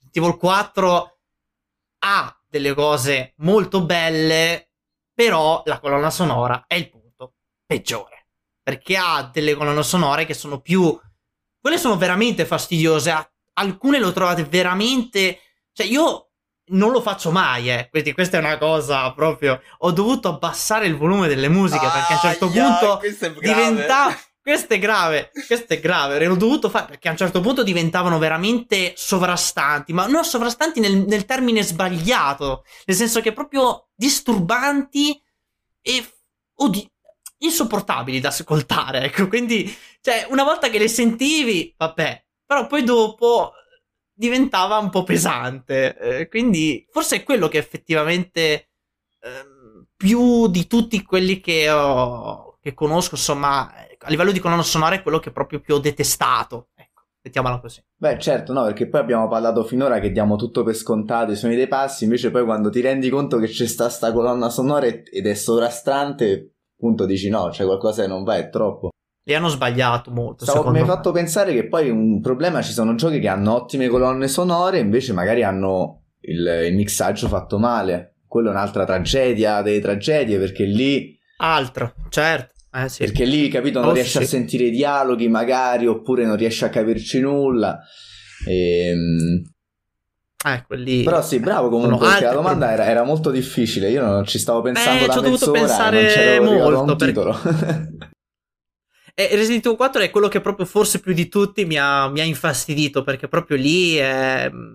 Eh, allora, loro, perché l'idea era di creare quell'effetto di disturbo, no? Per crearti quella sensazione di, oh, di, di tensione, invece non è vero, facevano l'effetto contrario, cioè proprio smorzavano completamente la tensione, distruggevano tutto praticamente e ti infastidiva solo. E cazzo, aggiungo che ti accorgi che, sia, che sono molto fastidiose, perché eh, non so se avete mai eh, provato. Faccio un esempio più che, che non c'entra magari con, no, c'entra anche con, con la musica, facciamolo con la musica. Um, siete in discoteca, state ballando, uscite fuori e cioè avete il silenzio assurdo, perché poi queste discoteche sono, cercano di farle meno uh, rumorose all'esterno possibile, più insonorizzate, e capite che in realtà sì, eravate dentro quell'ambiente carico di musica, però vi dava un po' fastidio perché non riuscivi a parlare col tuo amico per vari motivi. Uh, uscendo fuori provate un po' sollievo e il disturbo che avevate dentro non riuscivate a capirlo, lo capite, ah cazzo, ma allora quel, quel senso di disturbo che avevo era dovuto alla musica. Io sul posto di lavoro c'ho um, una, un, un macchinario che fa un bordello de- della Madonna, e quando ci passi quattro cinque ore dentro Uh, capisci per esempio che c'è qualcosa che ti dà fastidio di quell'ambiente, però dopo quattro cinque ore che ormai è diventato il rumore base della, dell'ambiente, ehm, non, uh, non ti dà più fastidio, cioè non riconosci che quello è il fastidio. Quando ti allontani da quella stanza dici cazzo, ma allora era la macchina che mi dava quel senso di ansia. Resident Evil quattro fa esattamente la stessa cosa, nel momento in cui ti spegne la musica, perché Resident Evil quattro non te la cala, batti la l'ultimo spegne. Nemico, te la spegne completamente, esatto. E dici ma qualcuno faceva veramente cagare allora. Ah, è quella la cosa, perché dici, ti rendi conto di quanto era veramente fastidiosa, esatto, perché la sua assenza ti fa percepire un senso di sollievo quasi, mi dici, esatto. Oh, finalmente, meno male, cioè ma... tu vuoi, vuoi uccidere i nemici perché vuoi spegnere quella musica, non perché devi ucciderli, esatto, esatto. Dici, salvatevi però... per favore, basta, preferisco cioè... sentire Ashley urlare, ma togliete sta roba, esatto, piuttosto, cioè era quasi meno fastidiosa Ashley, proprio perché alla fine, cioè, con questa musica era troppo, era veramente troppo sovrastante. Ah, oltre per il mixaggio che sicuramente è stato fatto male, ma proprio anche la pensata di come l'hanno costruite le colonne sonore era proprio pensata nella peggior, nella peggior specie proprio. Sì, no, il, il, il mixaggio audio è, è probabilmente il, cioè per quanto tu puoi fare un lavoro egregio dal punto di vista sonoro, se non fai il mixaggio fatto bene, e io non capisco come mai uh, sbagliano sempre mettendo il dialogo, cioè le, la voce narra- le voci sempre troppo basse, cioè non sbagliano, cioè tutto il comparto audio magari è anche giusto, cioè gli effetti sonori mm-hmm. con la musica sono coerenti, e poi c'è le voci che non so, non riesce a sentirle. Secondo me è una cagata del genere che loro lo faranno tipo in questi studi con queste cuffie della Madonna, non so che cosa faranno, e poi tipo quindi loro ci sentono, e poi tipo nella situazione media non, non, non rende semplicemente. Cioè io me lo immagino che è proprio una cazzata del genere. Sì, però se è anche un mixer, un tecnico che non è, che non è capace, o che fa delle cose o come i, i, i, quelli, i tecnici dei concerti ad esempio, che magari eh, lì il tecnico al mixer magari ti mette Ti metti, mette il volume giusto magari alla chitarra ad esempio, eh, o ai microfoni della batteria, però per esempio la cantante non si sente, cioè, ed è, mi è capitato, eh, non pensavo, cioè sono concerti che ho visto, sono, mi è capitato a volte di, di sentire queste cose, dicevo ma com'è possibile? E lì però cioè, c'è, c'è un'incompetenza di base proprio, perché lì eh, l'equilibrio è fondamentale, cioè tutte le voci devono potersi sentire, e se c'è appunto a maggior ragione dei dialoghi, la musica non deve sovrastare, la musica deve accompagnarli questi dialoghi, che è, una, è quello che deve fare la musica in quel caso lì. C'è, ci sono i Breaking Benjamin, non so se qualcuno lo conosce come band, i Breaking Benjamin che hanno fatto alcuni, alcune tracce di, di qualche loro live, l'hanno registrate per metterle uh, come bonus track degli album, e ce ne sono un paio che il cantante non si sente completamente, cioè non si sente il cantante del, del e l'hanno messa nell'album, una cosa che mi meraviglia, cioè non vi rendete conto che avete fatto un mixaggio del, da cani, eh, l'hanno messo nel, nell'album. Oddio. Poi eh no, bonus, eh, quindi ti, ti va anche fatto bene. Senti Derek, io mi sono chiesto una cosa, no? Cioè comunque i videogiochi, appunto la musica nei videogiochi nasce negli anni, abbiamo visto ottantadue forse, no per me ottanta, non mi ricordo, eh, negli anni ottanta, e sì, quindi è molto recente, insomma parliamo di quaranta anni di storia, il che vuol dire che mh, tutti quelli che alla fine, tutti i grandi che noi conosciamo, che come abbiamo visto prima, vabbè ora non voglio andare sui nomi perché sennò li sbaglio, giapponesi, però tutti questi grandi, ehm, boh, non so come definirli, comunque maestri, non lo so, comunque compositori, facciamo così. Compositori, sì. Ehm, uh-huh. Non hanno ovviamente avuto un'educazione di, di tipo videoludico, cioè nel senso non è che loro sono diventati compositori per fare no, musica dei so. videogiochi, probabilmente la loro ambizione sarà stata, non lo so, appunto diventare, non lo so, non so, me lo chiedo anzi, cioè, e, e mi chiedo soprattutto, ma... Quindi per questi individui qua, no, fare la musica dei videogiochi era proprio il, no, qualcosa per accimolare, perché tanto insomma un lavoro un po' di più di basso livello rispetto a quello che loro ambivano, e poi però comunque sono diventati famosi grazie a questo. E qual è un po' il contesto storico di un compositore di videogiochi, ecco, perché è molto recente, ecco. Sì, questo è molto recente, esatto, però in realtà ehm, se andiamo a prendere quelli magari... quelli più famosi, magari le, proprio che hanno iniziato anche prima che iniziassero ufficialmente a, a uscire videogiochi, ad essere proprio sviluppati, um, magari hanno avuto, cioè com- perché comunque il, la tecnica di composizione di una colonna sonora eh, vale per qualsiasi multimedia, cioè nel senso che se tu un certo tipo di tecnica che usi per descrivere una certa scena la puoi utilizzare nel cinema, puoi utilizzarla in questo caso anche in un videogioco, perché comunque eh, le tecniche si assomigliano, sta ovviamente poi nel compositore riuscire a renderla in base a quello che sta succedendo a seconda della storia eccetera eccetera. Però eh, molto spesso molti eh, è capitato che molti, molti compositori anche famosi nel mondo del cinema poi facessero anche dei lavori ehm, anche nel, nel, nel comparto videoludico, anche insieme, cioè non per forza. Esempio. C'è eh. Santa Olacia, che è famosissimo, ha vinto anche Oscar, sì. eh, mi sembra, ah. appunto, mi sembra, vabbè non mi ricordo il film con quale ha vinto l'Oscar, però Santa Olacia, quindi grande compositore di colonne sonore argentino per il cinema, la Naughty Dog l'ho chiamato per fare The Last of Us uno e due, come stai dicendo ah, proprio. Sì, eh sì.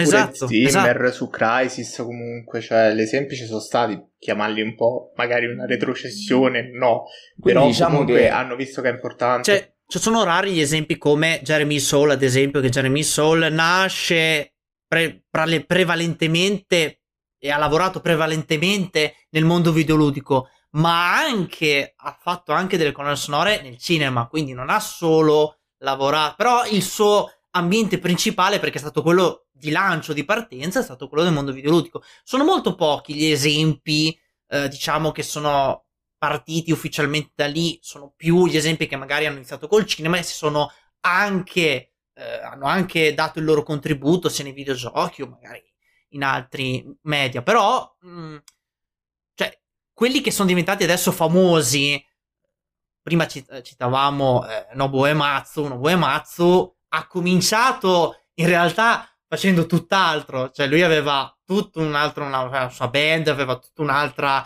tipo di carriera, poi ha iniziato a comporre musica e, alle, e da lì poi si è dato alla composizione dei videogiochi. Ovviamente il suo punto di lancio è stato Final Fantasy, ma di fatto poi da quello ha creato una, una compagine di compositori, un gruppo di compositori incredibili che hanno collaborato con lui e collaborano tuttora per scrivere adesso altre musiche, quindi cioè, poi la cosa si è ampliata ancora di più. Comunque ecco, anche qui quindi una genesi sempre abbastanza, come abbiamo visto in tante cose, legata al cinema purtroppo, ecco, siamo... Siamo un purtroppo. po' figli del cinema purtroppo su tante cose, perché lì erano un, molto avanti. Eh sì, in un certo modo sì, perché figli. comunque le colonne sono nate ufficialmente per quello, quindi sì, è chiaro figli. che in qualche modo eh, ci siamo figli. arrivati, ecco, insomma. Figli che però secondo me, come ho detto prima, hanno fatto un passo in più, uh, per come la vedo io, eh. poi può essermi smentita da, da, da professionisti del settore, no, no, però eh. quell'idea, quell'idea di, di, di darti quel messaggio in più, quel, quel dialogo in più.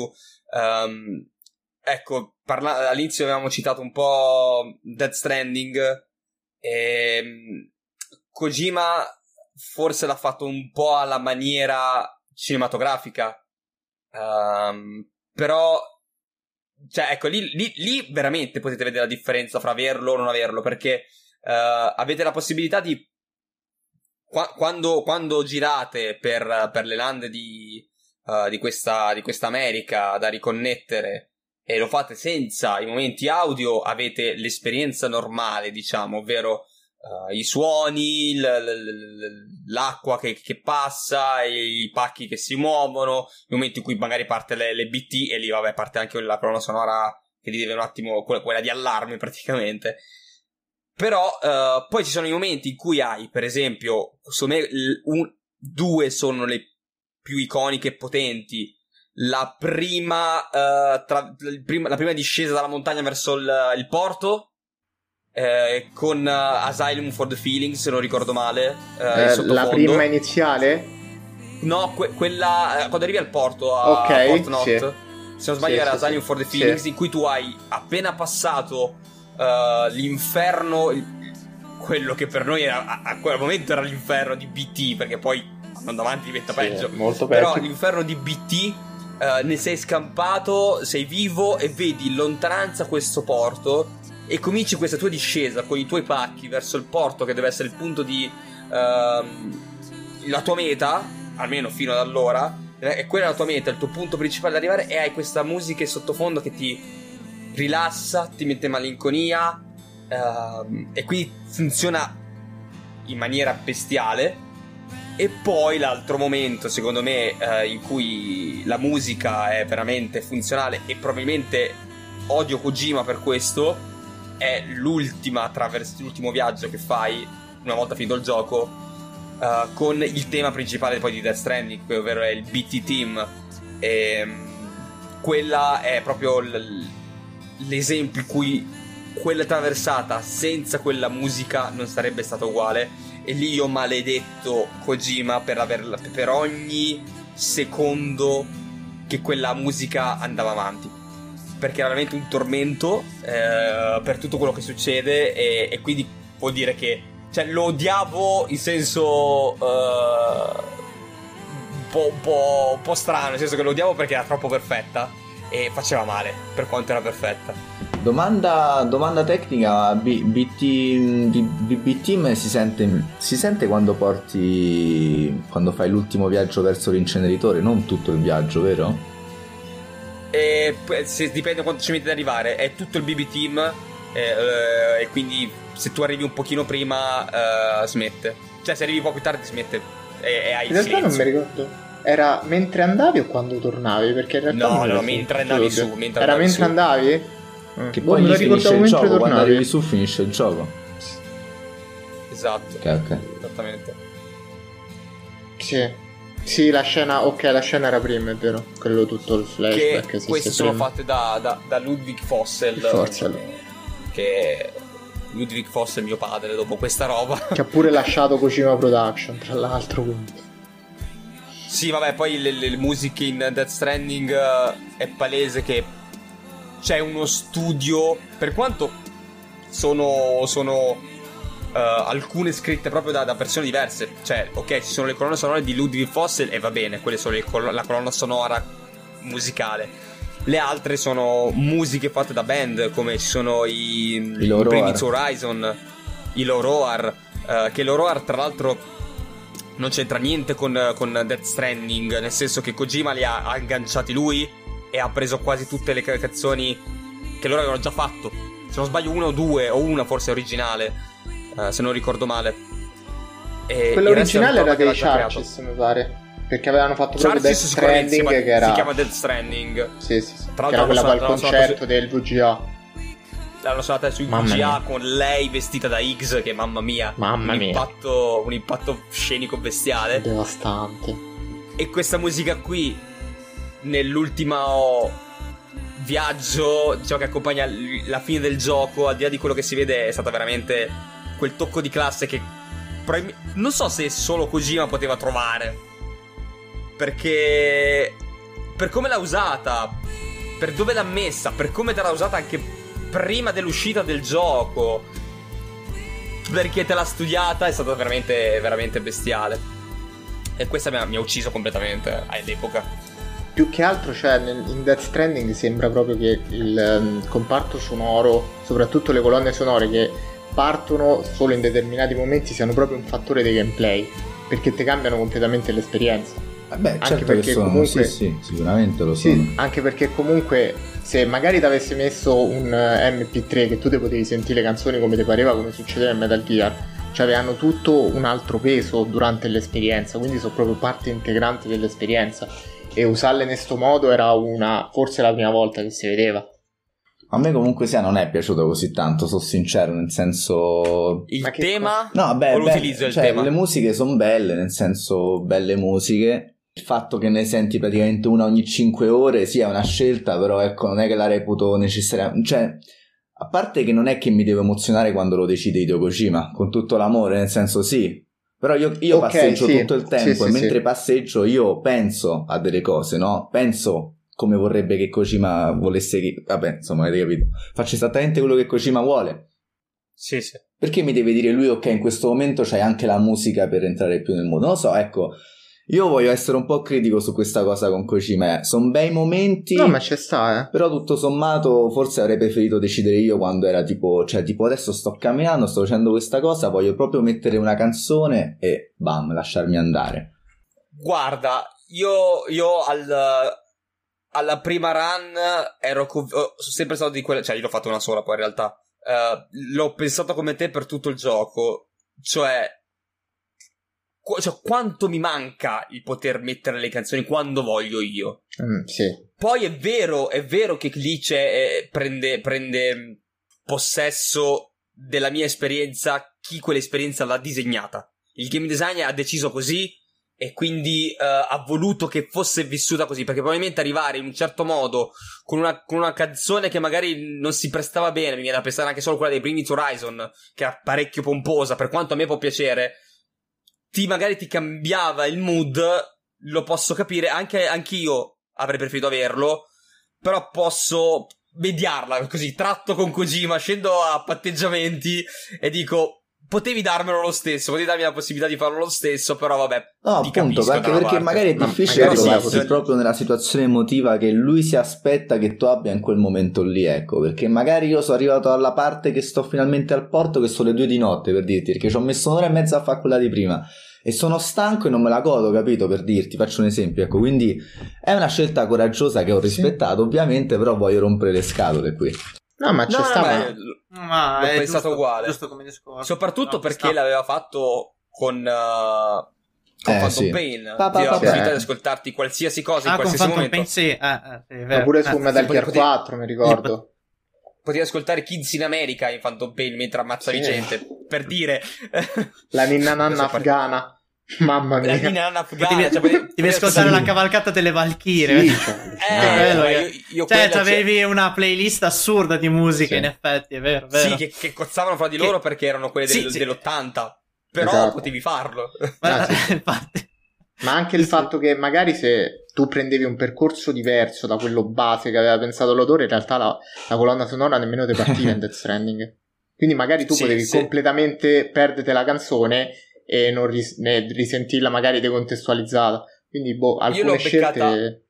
Ne ho beccato una per sbaglio, stavo scendendo, to- cioè non era neanche una missione principale, stavo scendendo dalla montagna e pa- è partita una per sbaglio, è per sbaglio per caso, me. non sapevo che potesse partire, se scendevo da un'altra parte non sarebbe una partita. Esatto, è successo eh, pure a me. Sì, è, è parecchio coraggiosa come, come idea, sì. per questo io avrei voluto poterla mettere anche nelle, nelle secondarie, nel, oppure non ah. so, metti, mettimi un oggetto che se lo sblocco una volta finito il gioco posso farlo. Eh. È quello che avevo pensato, a fine run mi sblocchi M P tre, che ne so, qualcosa del genere, in modo che, ok, i miei momenti come l'hai pensato tu ce l'ho avuti, ma io se mi voglio far per dite le consegne della pizza e mentre le faccio mi voglio sentire la musica perché sono una rottura di palle quelle, posso farlo, mi dai sta libertà di scelta, però scelta autoriale si può discutere, ma alla no, fine no, il gioco lo fa lui, eh. basta così. Certo.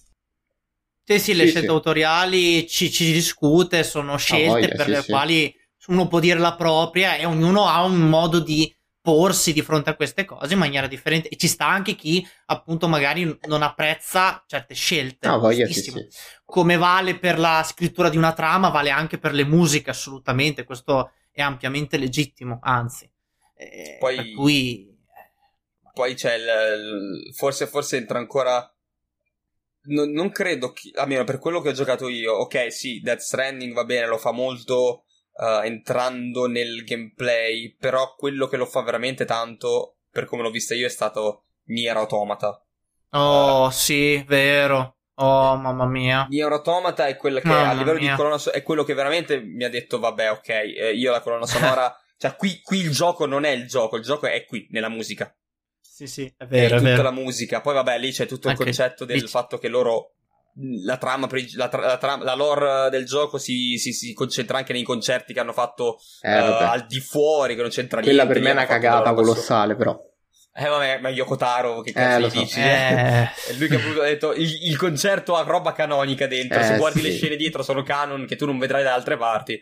Vabbè, però ecco lì, lì per esempio è molto funzionale perché la, a Beautiful Song uh, che accompagna la boss fight uh, contro. Oh, ehm, Mi scuso il nome del boss, aiutatemi. Uh, eh, la, eh, la, mh, quella eh, dentro il circo. Eh. Sì, quella. Eh, il nome bravo, quella, quella, quella, vabbè. Que- ci siamo quella, capiti, bo- quella. Que- okay. Quella, quella, quella boss fight lì. No, eh. dovevo, dove la cerco. Eh, per, accompagna, ci chiama Beautiful Song per un certo motivo e ti accompagna con quelle tonalità che poi in realtà capisci alla terza run, cioè quando ci arrivi poi la seconda volta, no, alla, alla, alla run B, quando ci arrivi la seconda volta, uh, quel, il tema, il tema ufficiale, diciamo, uh, The Weight of the World, uh, quello principale, è stato composto in, uh, mi pare, tre lingue. Sì, uh, cioè inglese, inglese francese, giapponese e giapponese. Inglese, francese e giapponese.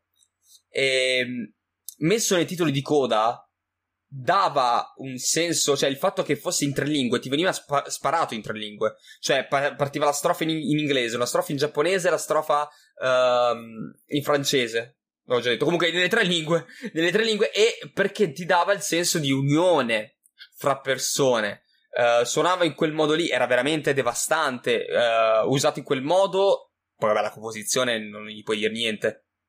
Uh, e in realtà sto bilinguismo l'ha usato parecchio Yoko Taro e ci ha giocato tantissimo con ovviamente i compositori, perché l'ha fatto anche col tema di Pascal, che le parole che intonano i bambini, che secondo me è il tema più bello di tutto Nier Automata, il Pascal Team è anche un a me mix... piace un botto, a parte che a me bellissimo. piace un sacco Pascal, però sì, il tema è bellissimo, sì sì, sì ah, lo adoro, lo adoro. E in pratica vero, quello che fantastico. dicono loro sono parole in tedesco, francese, inglese, tutte mischiate insieme, che formano in pratica una lingua unica creata per il gioco, che è qualcosa di veramente no? fuori da testa, non so, è se una roba allucinante.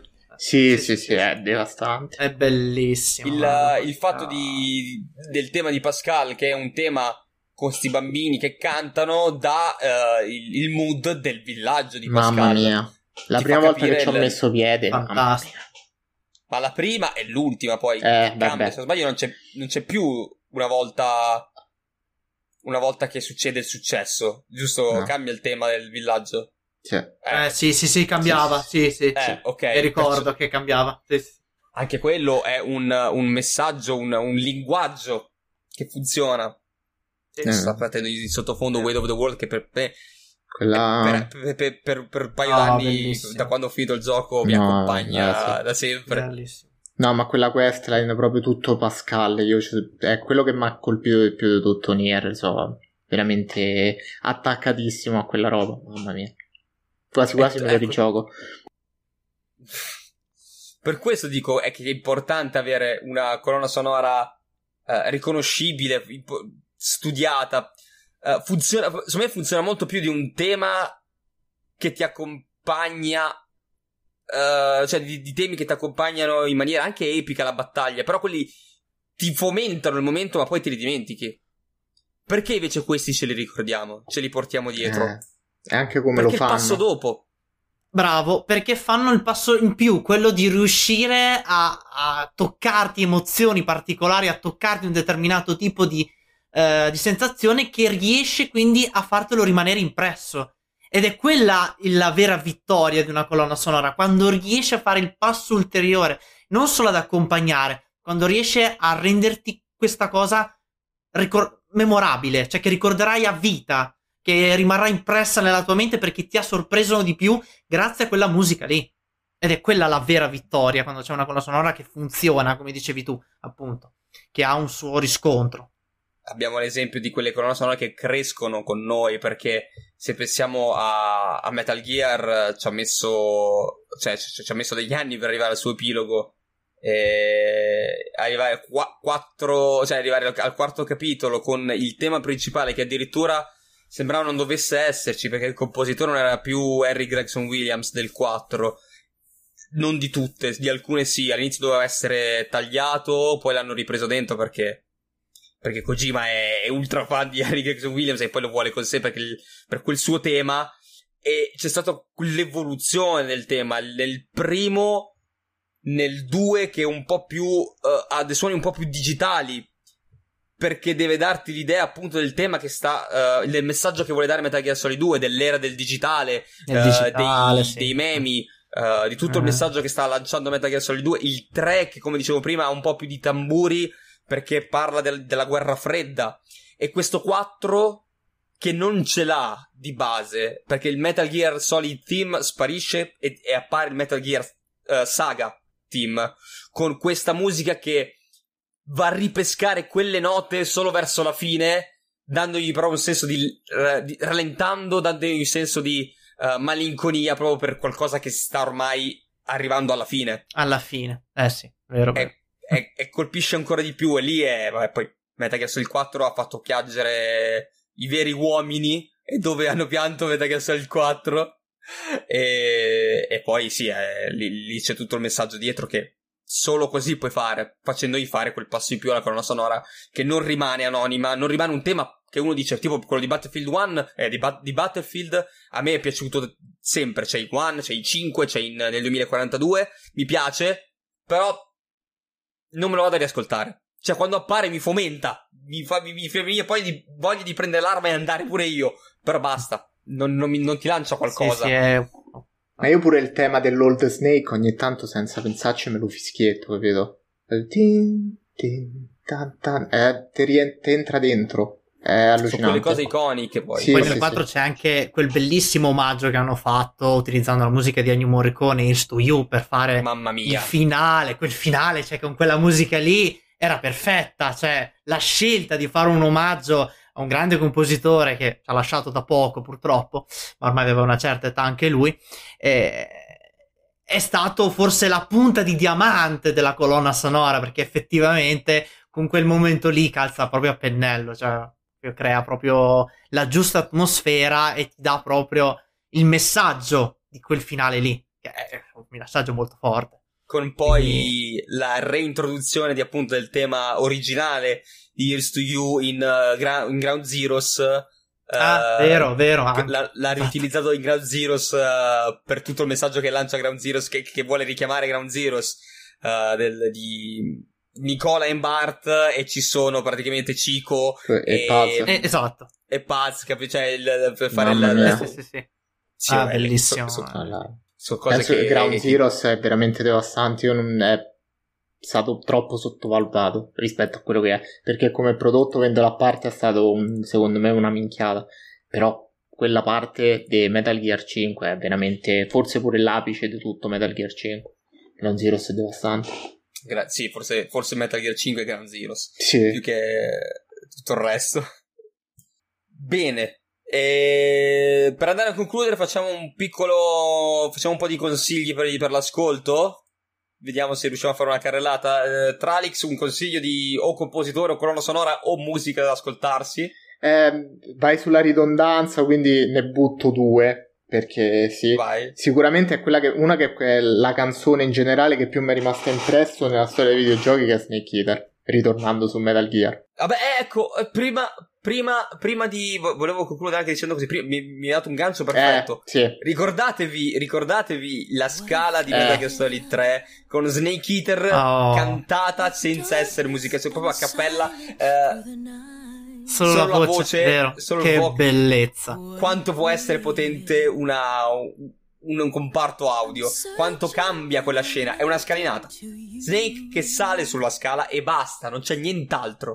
Sen- col silenzio av- non sarebbe stato nulla, sarebbe stato noia, perché probabilmente dura due minuti, un minuto e mezzo dura quella scalinata. È piuttosto lunga la scalinata, quindi dice, oddio, cioè, da col silenzio eh, scattolo, invece così dà quel senso in più, cioè gli dà quella motivazione in più di quello che sta facendo. Dico la verità, mi sono anche fermato a metà scalinata per riuscire ad ascoltarla, perché uh, è proprio, ti cambia to- totalmente il momento. Eh no, sì, quella... Eh, scusa, t- no, scusa, no, no, no, ma era perfetto Renzo. Anche perché quella scalinata davvero senza quella canzone non sarebbe rimasto come un momento iconico, perché alla fine se la ricordano tutti.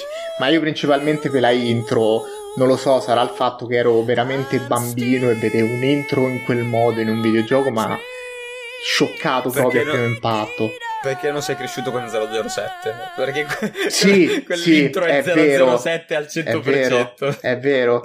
Eh, quello è molto probabile. E poi boh, ultimamente in realtà le colonne sonore me ne sono piaciute tutte, ma quella che ad oggi mi riascolto ancora con estremo piacere è sicuramente quella di Persona cinque Royal, perché boh, cioè è allucinante, riesce a spaziare tra tantissimi generi, è ultra pop, fomenta quando deve fomentare, ma c'ha anche quelle canzoni veramente molto chill, che ne so, io ad esempio quando viaggio sul pullman mi metto bene a The Mask e mi passa, che è una bellezza. Quindi sicuramente dateci un ascolto, magari vi comprate pure il gioco, vi fate un favore. Zamma invece hai è difficile perché no, cioè sono sono vent'anni che giochiamo, almeno io e forse di più, e veramente ogni gioco mi ha lasciato qualcosa, e tutte le cioè son... è pieno di giochi con musiche pazzesche, cioè a me mi, mi mette di buon umore sentire il tema di Crash Bandicoot, come penso sia pazzesca oggi, no? La colonna sonora di Hades, come il, la chitarra di Outer Wilds sul menu principale, come, come anche, che ne so, la radio con la musica anni cinquanta di Fallout. È veramente difficile consigliare, cioè...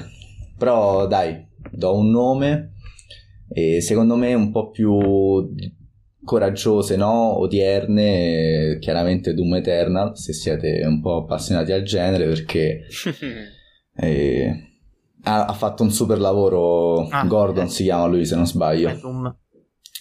Sì, esatto, e... super top, però tutte, tutte, cioè per me da... da... da poco. Io quella di, di Doom duemilasedici l'ho avuta in playlist per penso quattro cinque mesi, quando mi svegliavo alle quattro di mattina, perché mm. ti svegliavi proprio con quella Madonna. voglia di andare a ammazzare qualcuno. Poi vabbè, rip and tear, lascia perdere, perché il mio mestiere era perfetta, e allora io per...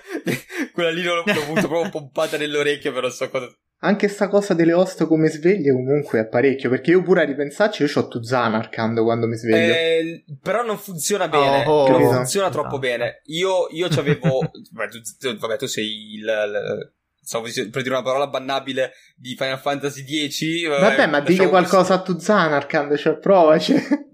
No, no, no, sul, eh, vabbè, la componente audio non gli posso dire niente.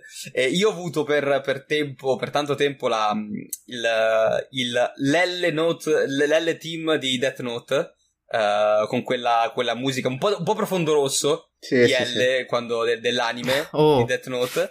Eh, però sai cosa succede? Che tendenzialmente qualsiasi musica tu usi, qualsiasi suono tu usi, come sveglia tendi ad odiarlo. Sì. Tenderai ad odiarlo perché lo riconosci, lo associ alla sveglia, e quindi poi bestemmi quando lo senti in altri contesti. Quindi ho dovuto smettere di mettere uh, roba personalizzata e Giusto, uso quello sono d'accordo. Come sveglia.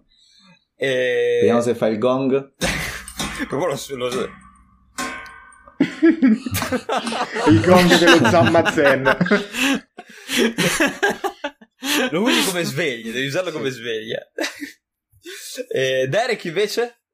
Ah, anche qui allora sì, gli esempi sono tanti, poi avete menzionato, avete menzionato tanti belli esempi. Io un esempio mi tengo a, ci tengo a nominare particolarmente, perché appunto stasera tra l'altro non è stata, non è stato ancora menzionato, e dire che è uno proprio di quelli che nel mondo videoludico ha fatto e sta ancora facendo la storia proprio nella, nella composizione delle colonne sonore, ed è Akira Yamaoka. Porca puttana. Akira Yamaoka, che ha scritto le musiche di Silent Hill. Vedevo che tra quelli che avevano risposto alla vostra storia su Instagram avevano messo la musica di Silent Hill due, famosissima, True, che è, rappresenta proprio il momento in cui James si rende conto dei suoi peccati e quindi dialoga con se stesso per vincere le, i, suoi, i suoi mali.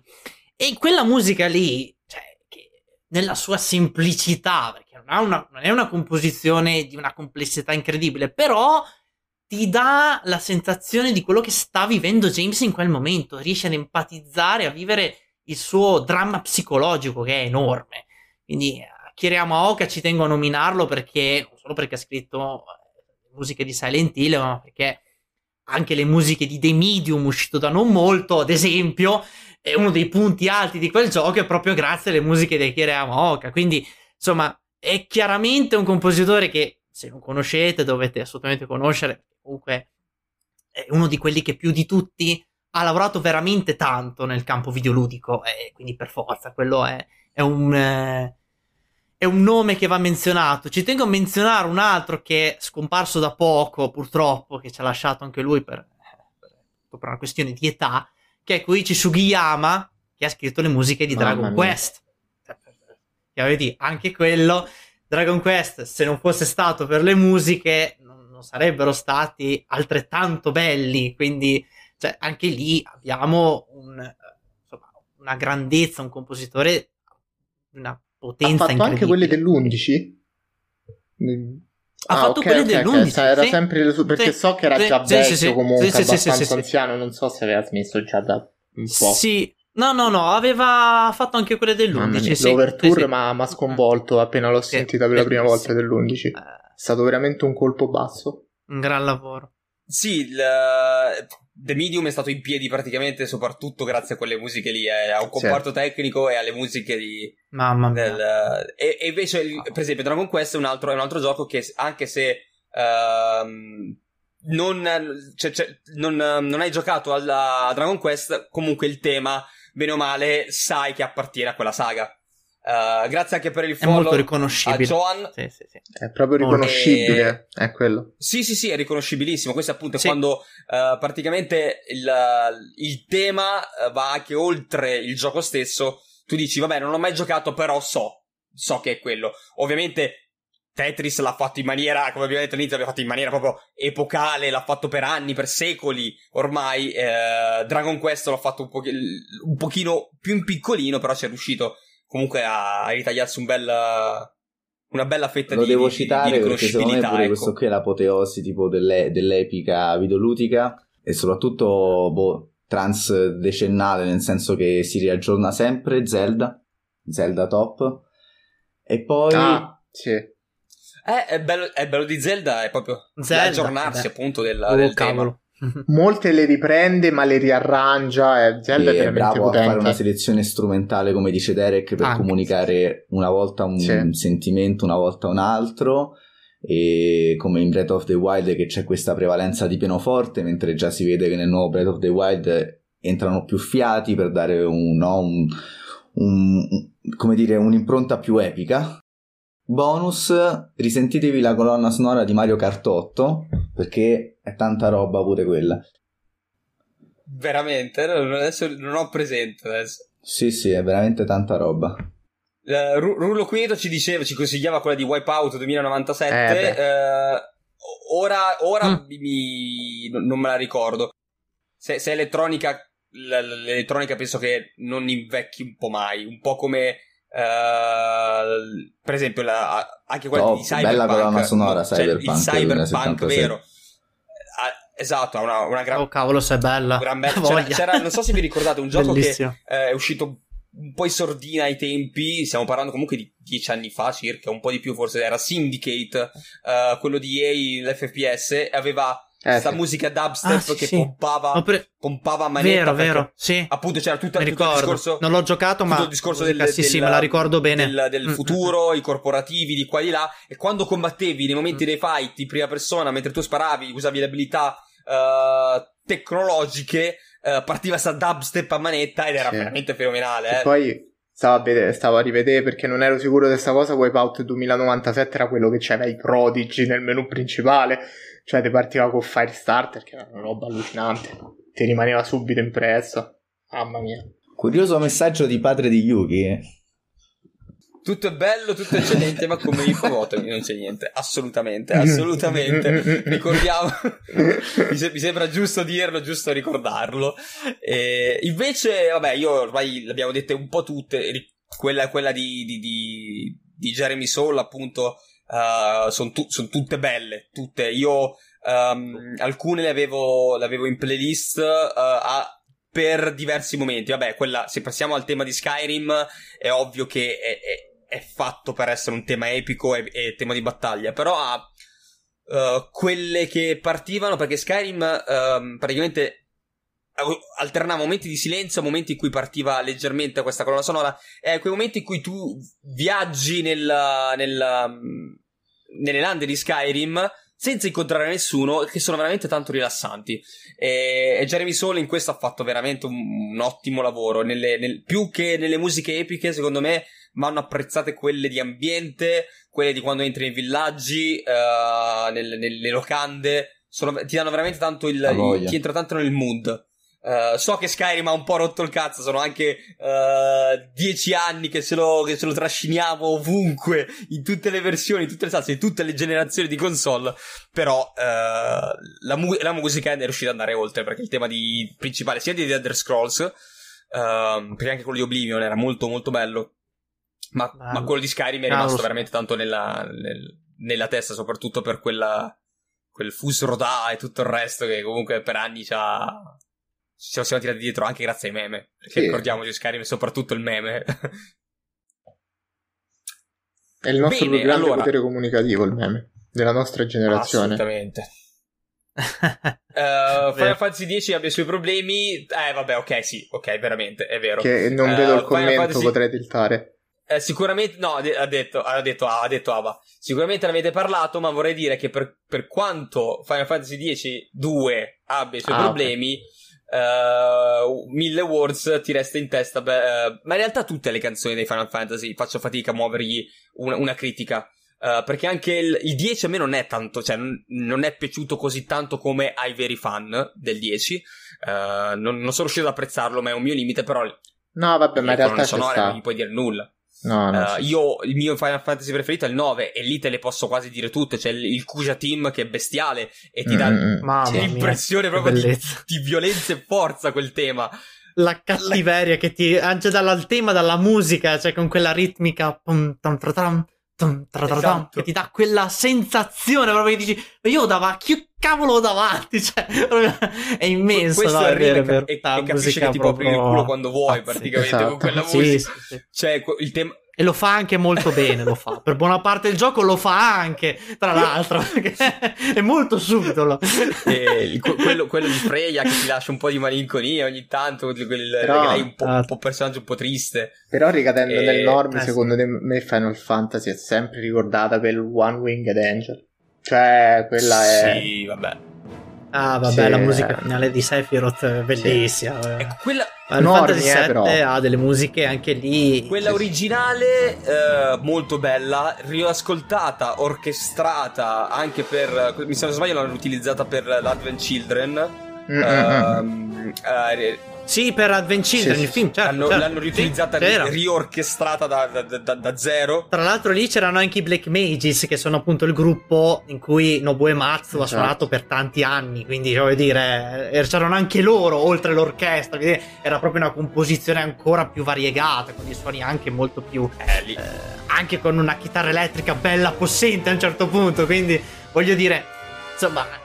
Anche quella è stata un'evoluzione della colonna sonora, che partiva da una semplice colonna sonora MIDI ed è diventata questa cosa gigantesca. Con la... Anche quello è una grandissima evoluzione di una musica molto potente, ma come quella. Sì. Come poi tutte le altre. Se non sbaglio, aveva anche i vocalizzi all'interno. Ogni tanto c'era questo. Sì, sì, c'erano sì. tutti i vocalizzi del. E il coro, c'è eh, il coro sì, proprio sì, sì. anche. Quindi è proprio. No, non, non so se Derek l'ha eh. giocato, magari, oppure qualcuno l'ha giocato qui, ma. Quella che hanno usato, secondo me, malissimo in Final Fantasy sette Remake non è la stessa da Dead Children, però. Cioè, l'hanno riarrangiata di nuovo? Ehm, quella che ho usato ne... Ah, nel eh, remake sì, di Final sì, Fantasy sì. sette? No, non è quella, ah, no, okay, è un'altra quella. Ancora, non sì. è... L'hanno rifatta totale. No, no, no, no. Lì hanno proprio rifatto tantissime musiche... Alcune hanno mantenuto proprio i classici temi, come quello della battaglia, che ormai è iconico, anche il tema della battaglia semplice appunto di Final Fantasy sette. Però anche quello hanno saputo riarrangiarlo in tanti modi diversi. Io ho apprezzato molto anche la varietà di, di, di, uh, di temi che sentivi uh, ogni volta che facevi una battaglia. Perché sì, è bello il tema portante, ma era bello anche avere, a seconda del contesto, un tipo di musica diversa. Quello era... È stata una grandissima genialata, secondo me, a livello di composizione, che non è scontato. Magari molti si aspettano sempre di sentire quel tema lì, e invece dare una sorta di varietà così, secondo me, se usata bene, con principio, un'idea ben precisa, secondo me ha un riscontro anche maggiore nell'ascoltatore, che annoia di meno anche. Dalla, dalla chat ti dicono che le migliori colonne sonore di Final Fantasy sono dentro otto e... Sì, le musiche tra l'otto sono bellissime, cavolo. Vero, a me io l'otto non lo amo. Eh, particolarmente. Abbiamo tutti però, lo stesso problema, tu. L'hai detto te eh, per scusate, noi, Scusate, io l'otto non lo amo tolto, particolarmente, questa, però le musiche... Questo, questo compito l'hai detto tu, non l'ho detto io, l'ha detto lui. Perfetto, a posto. No, però, però, però, però le musiche sono bellissime, su quello non, non, non si discute, anzi. Poi Guai. Quella di Hitman Blood Money, dice Joan, e invece... Uh, non ho mai pensato quelle di Heavy Rain, adesso non ho presente quelle, quelle di Heavy Rain, eh, sinceramente. Sì, sì, sì. Uh, ah, quelle di Heavy Rain, belle. No, quelle io di Heavy Rain. Ho, cioè, io ho giocato Heavy Rain, di Heavy Rain l'ho divorato, penso di averlo finito in due giorni, ai tempi appena uscito. Sì. E con l'origami che non sono mai riuscito a fare. Quello che ti danno nella custodia, te lo giuro. Ti danno sto origami nella custodia, non sono mai riuscito a farlo. Una rosicata allucinante. Sì, il, il tutorial dovevo darti. Sì, sì, sì. Sì, no, stiamo, sì. Stiamo, stiamo, stiamo, stiamo scherzando, Ava. Uh, io, io adoro nove, ma so, per esempio adoro nove, per me è il miglior Final Fantasy, però ammetto di non aver mai giocato quelli che vengo, vanno dall'uno al cinque, per esempio, e quindi, qui, quindi alzo le mani fino a un certo punto. E, e sì, poi io invece, se dovevo consigliare qualcosa, Uh, per quanto è stato probabilmente già nominato abbastanza Harry Gregson-Williams, uh, vi direi di buttarvi sulla colonna sonora di Metal Gear, però per, per appunto non nominare Harry Gregson-Williams vi dico ascoltatevi The Best Is Yet To Come del primo Metal Gear, di Metal Gear Solid, perché è qualcosa di, di bestiale, per, di bestiale perché è, è usato bene, ma anche se lo usate fuori Uh, ve lo consiglio, ascoltatelo quando siete in un momento di relax assoluto, um, stesi sul divano di fronte al nella vostra villa al mare, se ce l'avete, di fronte sul balcone mentre guardate l'immensità, oppure sulla montagna, in, in una, una casa in montagna, in una baita, dove volete, ma dovete essere nel mood relax, uh, dovete proprio essere rilassati al massimo. Ascoltatevi The Best Yet To Come, penso che duri cinque sei minuti. Sì, sì. E... dura molto, molto lunga. Sì, sì. E la, una varietà di suoni incredibile, proprio anche per descrivere il luogo, il contesto in cui viene tutto, anche l'evoluzione come cambia. Penso che è fantastica, parti, l'amo tantissimo. Parti, parta in, in silenzio totale con solo la voce. E, e poi si aggiungono, e ci sono i suoni caratteristici, e poi dopo la voce si introduce poco dopo, non entra subito ma entra piano piano. All'inizio ci sono dei suoni, eh, l'accenno del tema con eh, appunto eh, strumenti tipici per farci capire il luogo e la provenienza del gioco, dove viene tutto, e poi tutta la colonna sonora cantata che poi rende il tutto ancora più. Poi c'è la parte strumentale in mezzo dopo il canto, che anche quella, mamma mia. Secondo me io la parte tantissimo. Strumentale colpisce forse anche di più di quella cantata, sì. Per quanto le parole non potete non potete cioè magari no, almeno io le parole Capisci. Non ho mai capite, perché ovviamente non sono nella mia lingua, non sono neanche in inglese, penso che siano in uh, forse russo, può essere. eh... non, qui mi, non alzo veramente le mani perché non, non lo so, non mi ricordo anche comunque io la lingua, però se, se vi, vi recuperate la lyrics con uh, con scritto di cosa di cosa si, si di cosa tratta, di cosa parla, uh, capite che è un tema importante, ecco, mettiamola così. Celtico, può essere che fosse celtico. Mm, sì, no, aveva aveva sì una una lingua particolare, forse non lo ricordo anch'io. Questo cosa, riconoscimi gli strumenti, Derek? Questo qui cosa, cosa che partiva adesso era il... cosa c'era, il flauto? Quale, aspetta. All'inizio sì, c'è okay. Un flauto, però non il flauto che siamo abituati a sentire, quello, ma un flauto proprio tipico, tradizionale. Questi...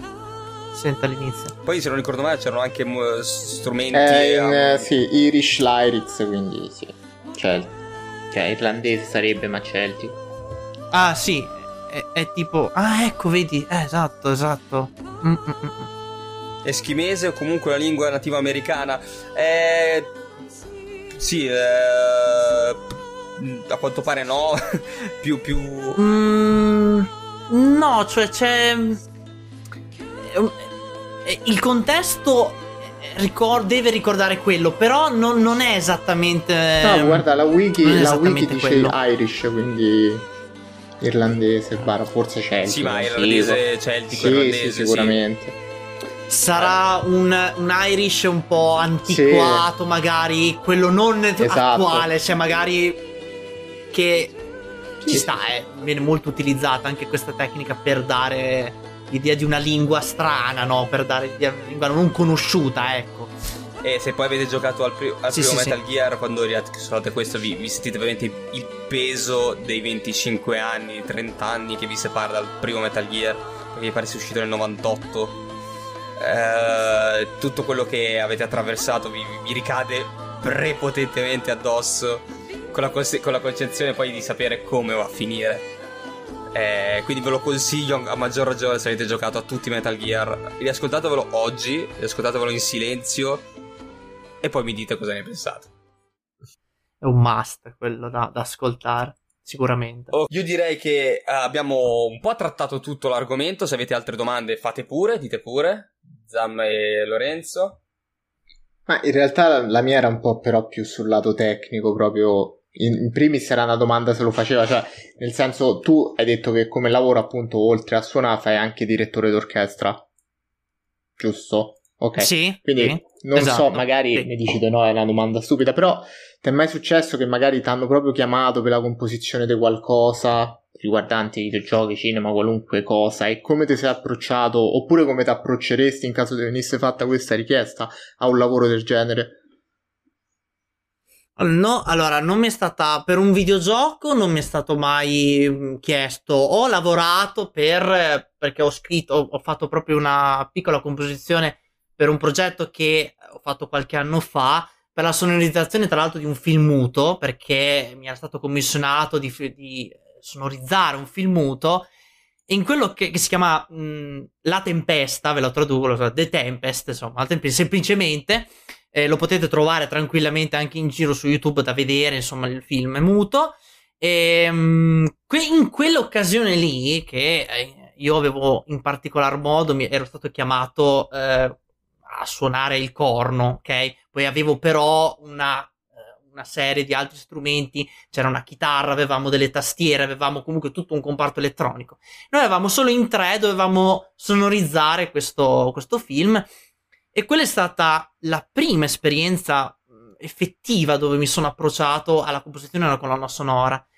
E lì l'approccio è stato ehm, in realtà molto basato sull'improvvisazione, su certi elementi, perché l'approccio con le immagini che hai, la sensazione che ti danno quelle immagini, molte volte ce le hai anche nel momento in cui la vedi, cioè quando ce l'hai di fronte. Tu ti crei un'idea, ti fai una, una percezione e riesci a, creando un'armonia con gli altri, a realizzare un, un prodotto. Però questo prodotto poi si sviluppa chiaramente da una prima eh, composizione, perché non c'è mai una composizione che viene fatta e finita, ma ci sono sempre delle fasi, de, delle, diciamo, delle, delle dei progressi che fai, cioè una prima registrazione, poi un'elaborazione, e poi arrivi alla fine del lavoro dove effettivamente, dopo che hai tutti gli elementi davanti, hai tutto eh, quello che c'è da fare, riesci a sistemare tutto e crei quindi la composizione colonna sonora. Vale così per qualsiasi composizione di colonna sonora, anche per i film, per i... è sempre così. È un lavoro che va comunque per fasi e ci sono tutte... E partono sempre, secondo me, perché comunque eh, la prima percezione ce l'hai vedendo la cosa, che sia un videogioco, che sia un film, qualunque cosa. Già lì ti fai una prima impressione, fai un primo lavoro, facendo appunto l'improvvisazione. E poi da lì rielabori, ampliando e complicando sempre di più la composizione, a seconda di quello che vuoi creare, ovviamente. E crei tutto la composizione. Quindi quello è stato il primo, il mio primo insomma, approccio che ho avuto in questo ambito, ecco, è stato molto interessante. Cioè, eh no, sì, infatti... ho imparato veramente tanto. Era questo che... non avevi due domande tra l'X? No, no, no, era questa, bene o male era, era questa. Solo... Tanto... no, non sì, era stato bene o male, magari, sai, non l'aveva fatto, mi diceva, boh, non l'ho fatto mai, eh, vabbè. Però no, sì, in realtà è molto interessante, come di... anche perché penso che comunque è complicato pure approcciarci se le prime volte non è, abbast... è abbastanza semplice. Le prime volte sì. Eh, no, no, chiaro. Bene, allora, eh, che meraviglia ascoltarti Derek, eh, vi consiglio a sto punto di passare dal suo canale ragazzi, perché comunque Grazie. Derek ovviamente oltre a essere un compositore e un direttore d'orchestra come ci ha spiegato, eh, fa, fa anche live su Twitch, e quindi eh, esatto. potete, potete passare sul suo canale eh, che lo trovate all'indirizzo a Derek Fiornist. Eh, ci sono i vari tag anche sul, uh, su, sul nostro profilo Instagram, sull'ultimo, sul post di spam di questa live e, e così via. Comunque poi vi diremo meglio anche quando uscirà la puntata del podcast relativa a questa puntata, quindi se avete perso l'introduzione, l'inizio e volete recuperarvi tutto, su Spotify trovate questa puntata, ovviamente prossimamente, e le vecchie puntate del Talk più altre puntate Uh, Spotify Original, come potremmo oh, chiamarle, sì. Spotify alla Netflix. E, e niente, quindi vi consiglio di sì di passare da lui, mettergli un bel follow e guardarvi le, le, lui principalmente porti ancora horror. Derek, è un po' che non passo io per poco tempo. Eh, all- in realtà adesso sto portando anche Bravely Default, quindi mm. porto anche J R P G, faccio. Vabbè, tu hai anche... fatto tutto Dragon Quest in live praticamente. Eh, sì, sì, vabbè, Dragon Quest undici. Sei un... Sì, perché poi è lunghissimo. Eh, no, è un pazzo totale. Quindi immagina quanto, quanto ci sono stato dietro, però ne valsa la pena perché comunque è, è un gioco meraviglioso. Io poi l'undici, io avevo giocato l'otto che l'ho adorato, l'ho amato comple- tantissimo, però l'undici mi è rimasto ah, proprio, sì, pure io cioè, ho giocato solo quei due, ma cuore, perché è un'avventura veramente incredibile. Poi i personaggi, io mi sono molto immedesimato nei personaggi, quello che è accaduto anche tra i vari personaggi, tutte le vicissitudini, è stata veramente un'avventura che ho amato tanto. Sì. Quindi, sì. L'otto è quello che ci ha fatto un po' avvicinare tutti al, al brand, secondo me è quello più commerciale, poi sono arrivati gli altri. E quindi, come vi ho detto, seguite Derek, seguite anche noi sui nostri social per avere le, tutte le, le varie notizie dei, delle live future, dei, sia dei talk che dei vari post, Uh, che uh, dei video YouTube che abbiamo ripreso a registrare e a caricare. Ovviamente ci trovate sempre sotto l'etichetta, Lude, l'etichetta Ludens T V. Oggi sono veramente tanto tanto dislessico, scusatemi, è domenica sera e, e um, vo- volendo potete unirvi al nostro gruppo Telegram cercando Ludens T V su Telegram o uh, al link uh, no, è stato spammato quell'altro, ah, ci ha fatto z- zamma super operativo. E potete chiacchierare con noi, consigliarci anche temi da affrontare nei vari talk, e se avete anche gente da segnalarci da avere come ospite, noi siamo sempre disponibili, diamo spazio a chiunque. Uh, e niente, non mi resta che, che augurarvi una, un buon inizio di, di settimana a questo punto, perché ormai uh, mancano venti minuti al lunedì, ve lo dico proprio così, se siete preparati non lo so, ve lo dico greve, esatto, mancano venti minuti al lunedì, preparati o no. Uh, e niente, noi ci vediamo settimana prossima. Ringrazio tantissimo Derek della disponibilità e della sua competenza. Ringrazio voi per avermi ospitato, è stato veramente un piacere, è stata una serata bellissima parlare di questo argomento, insomma è sempre un piacere, e con voi è stata veramente una bellissima serata, quindi ringrazio sì, voi per avermi invitato, assolutamente grazie tante. Perfetto, e io vi, vi, vi saluto tutti e vi rimando ovviamente alle prossime live.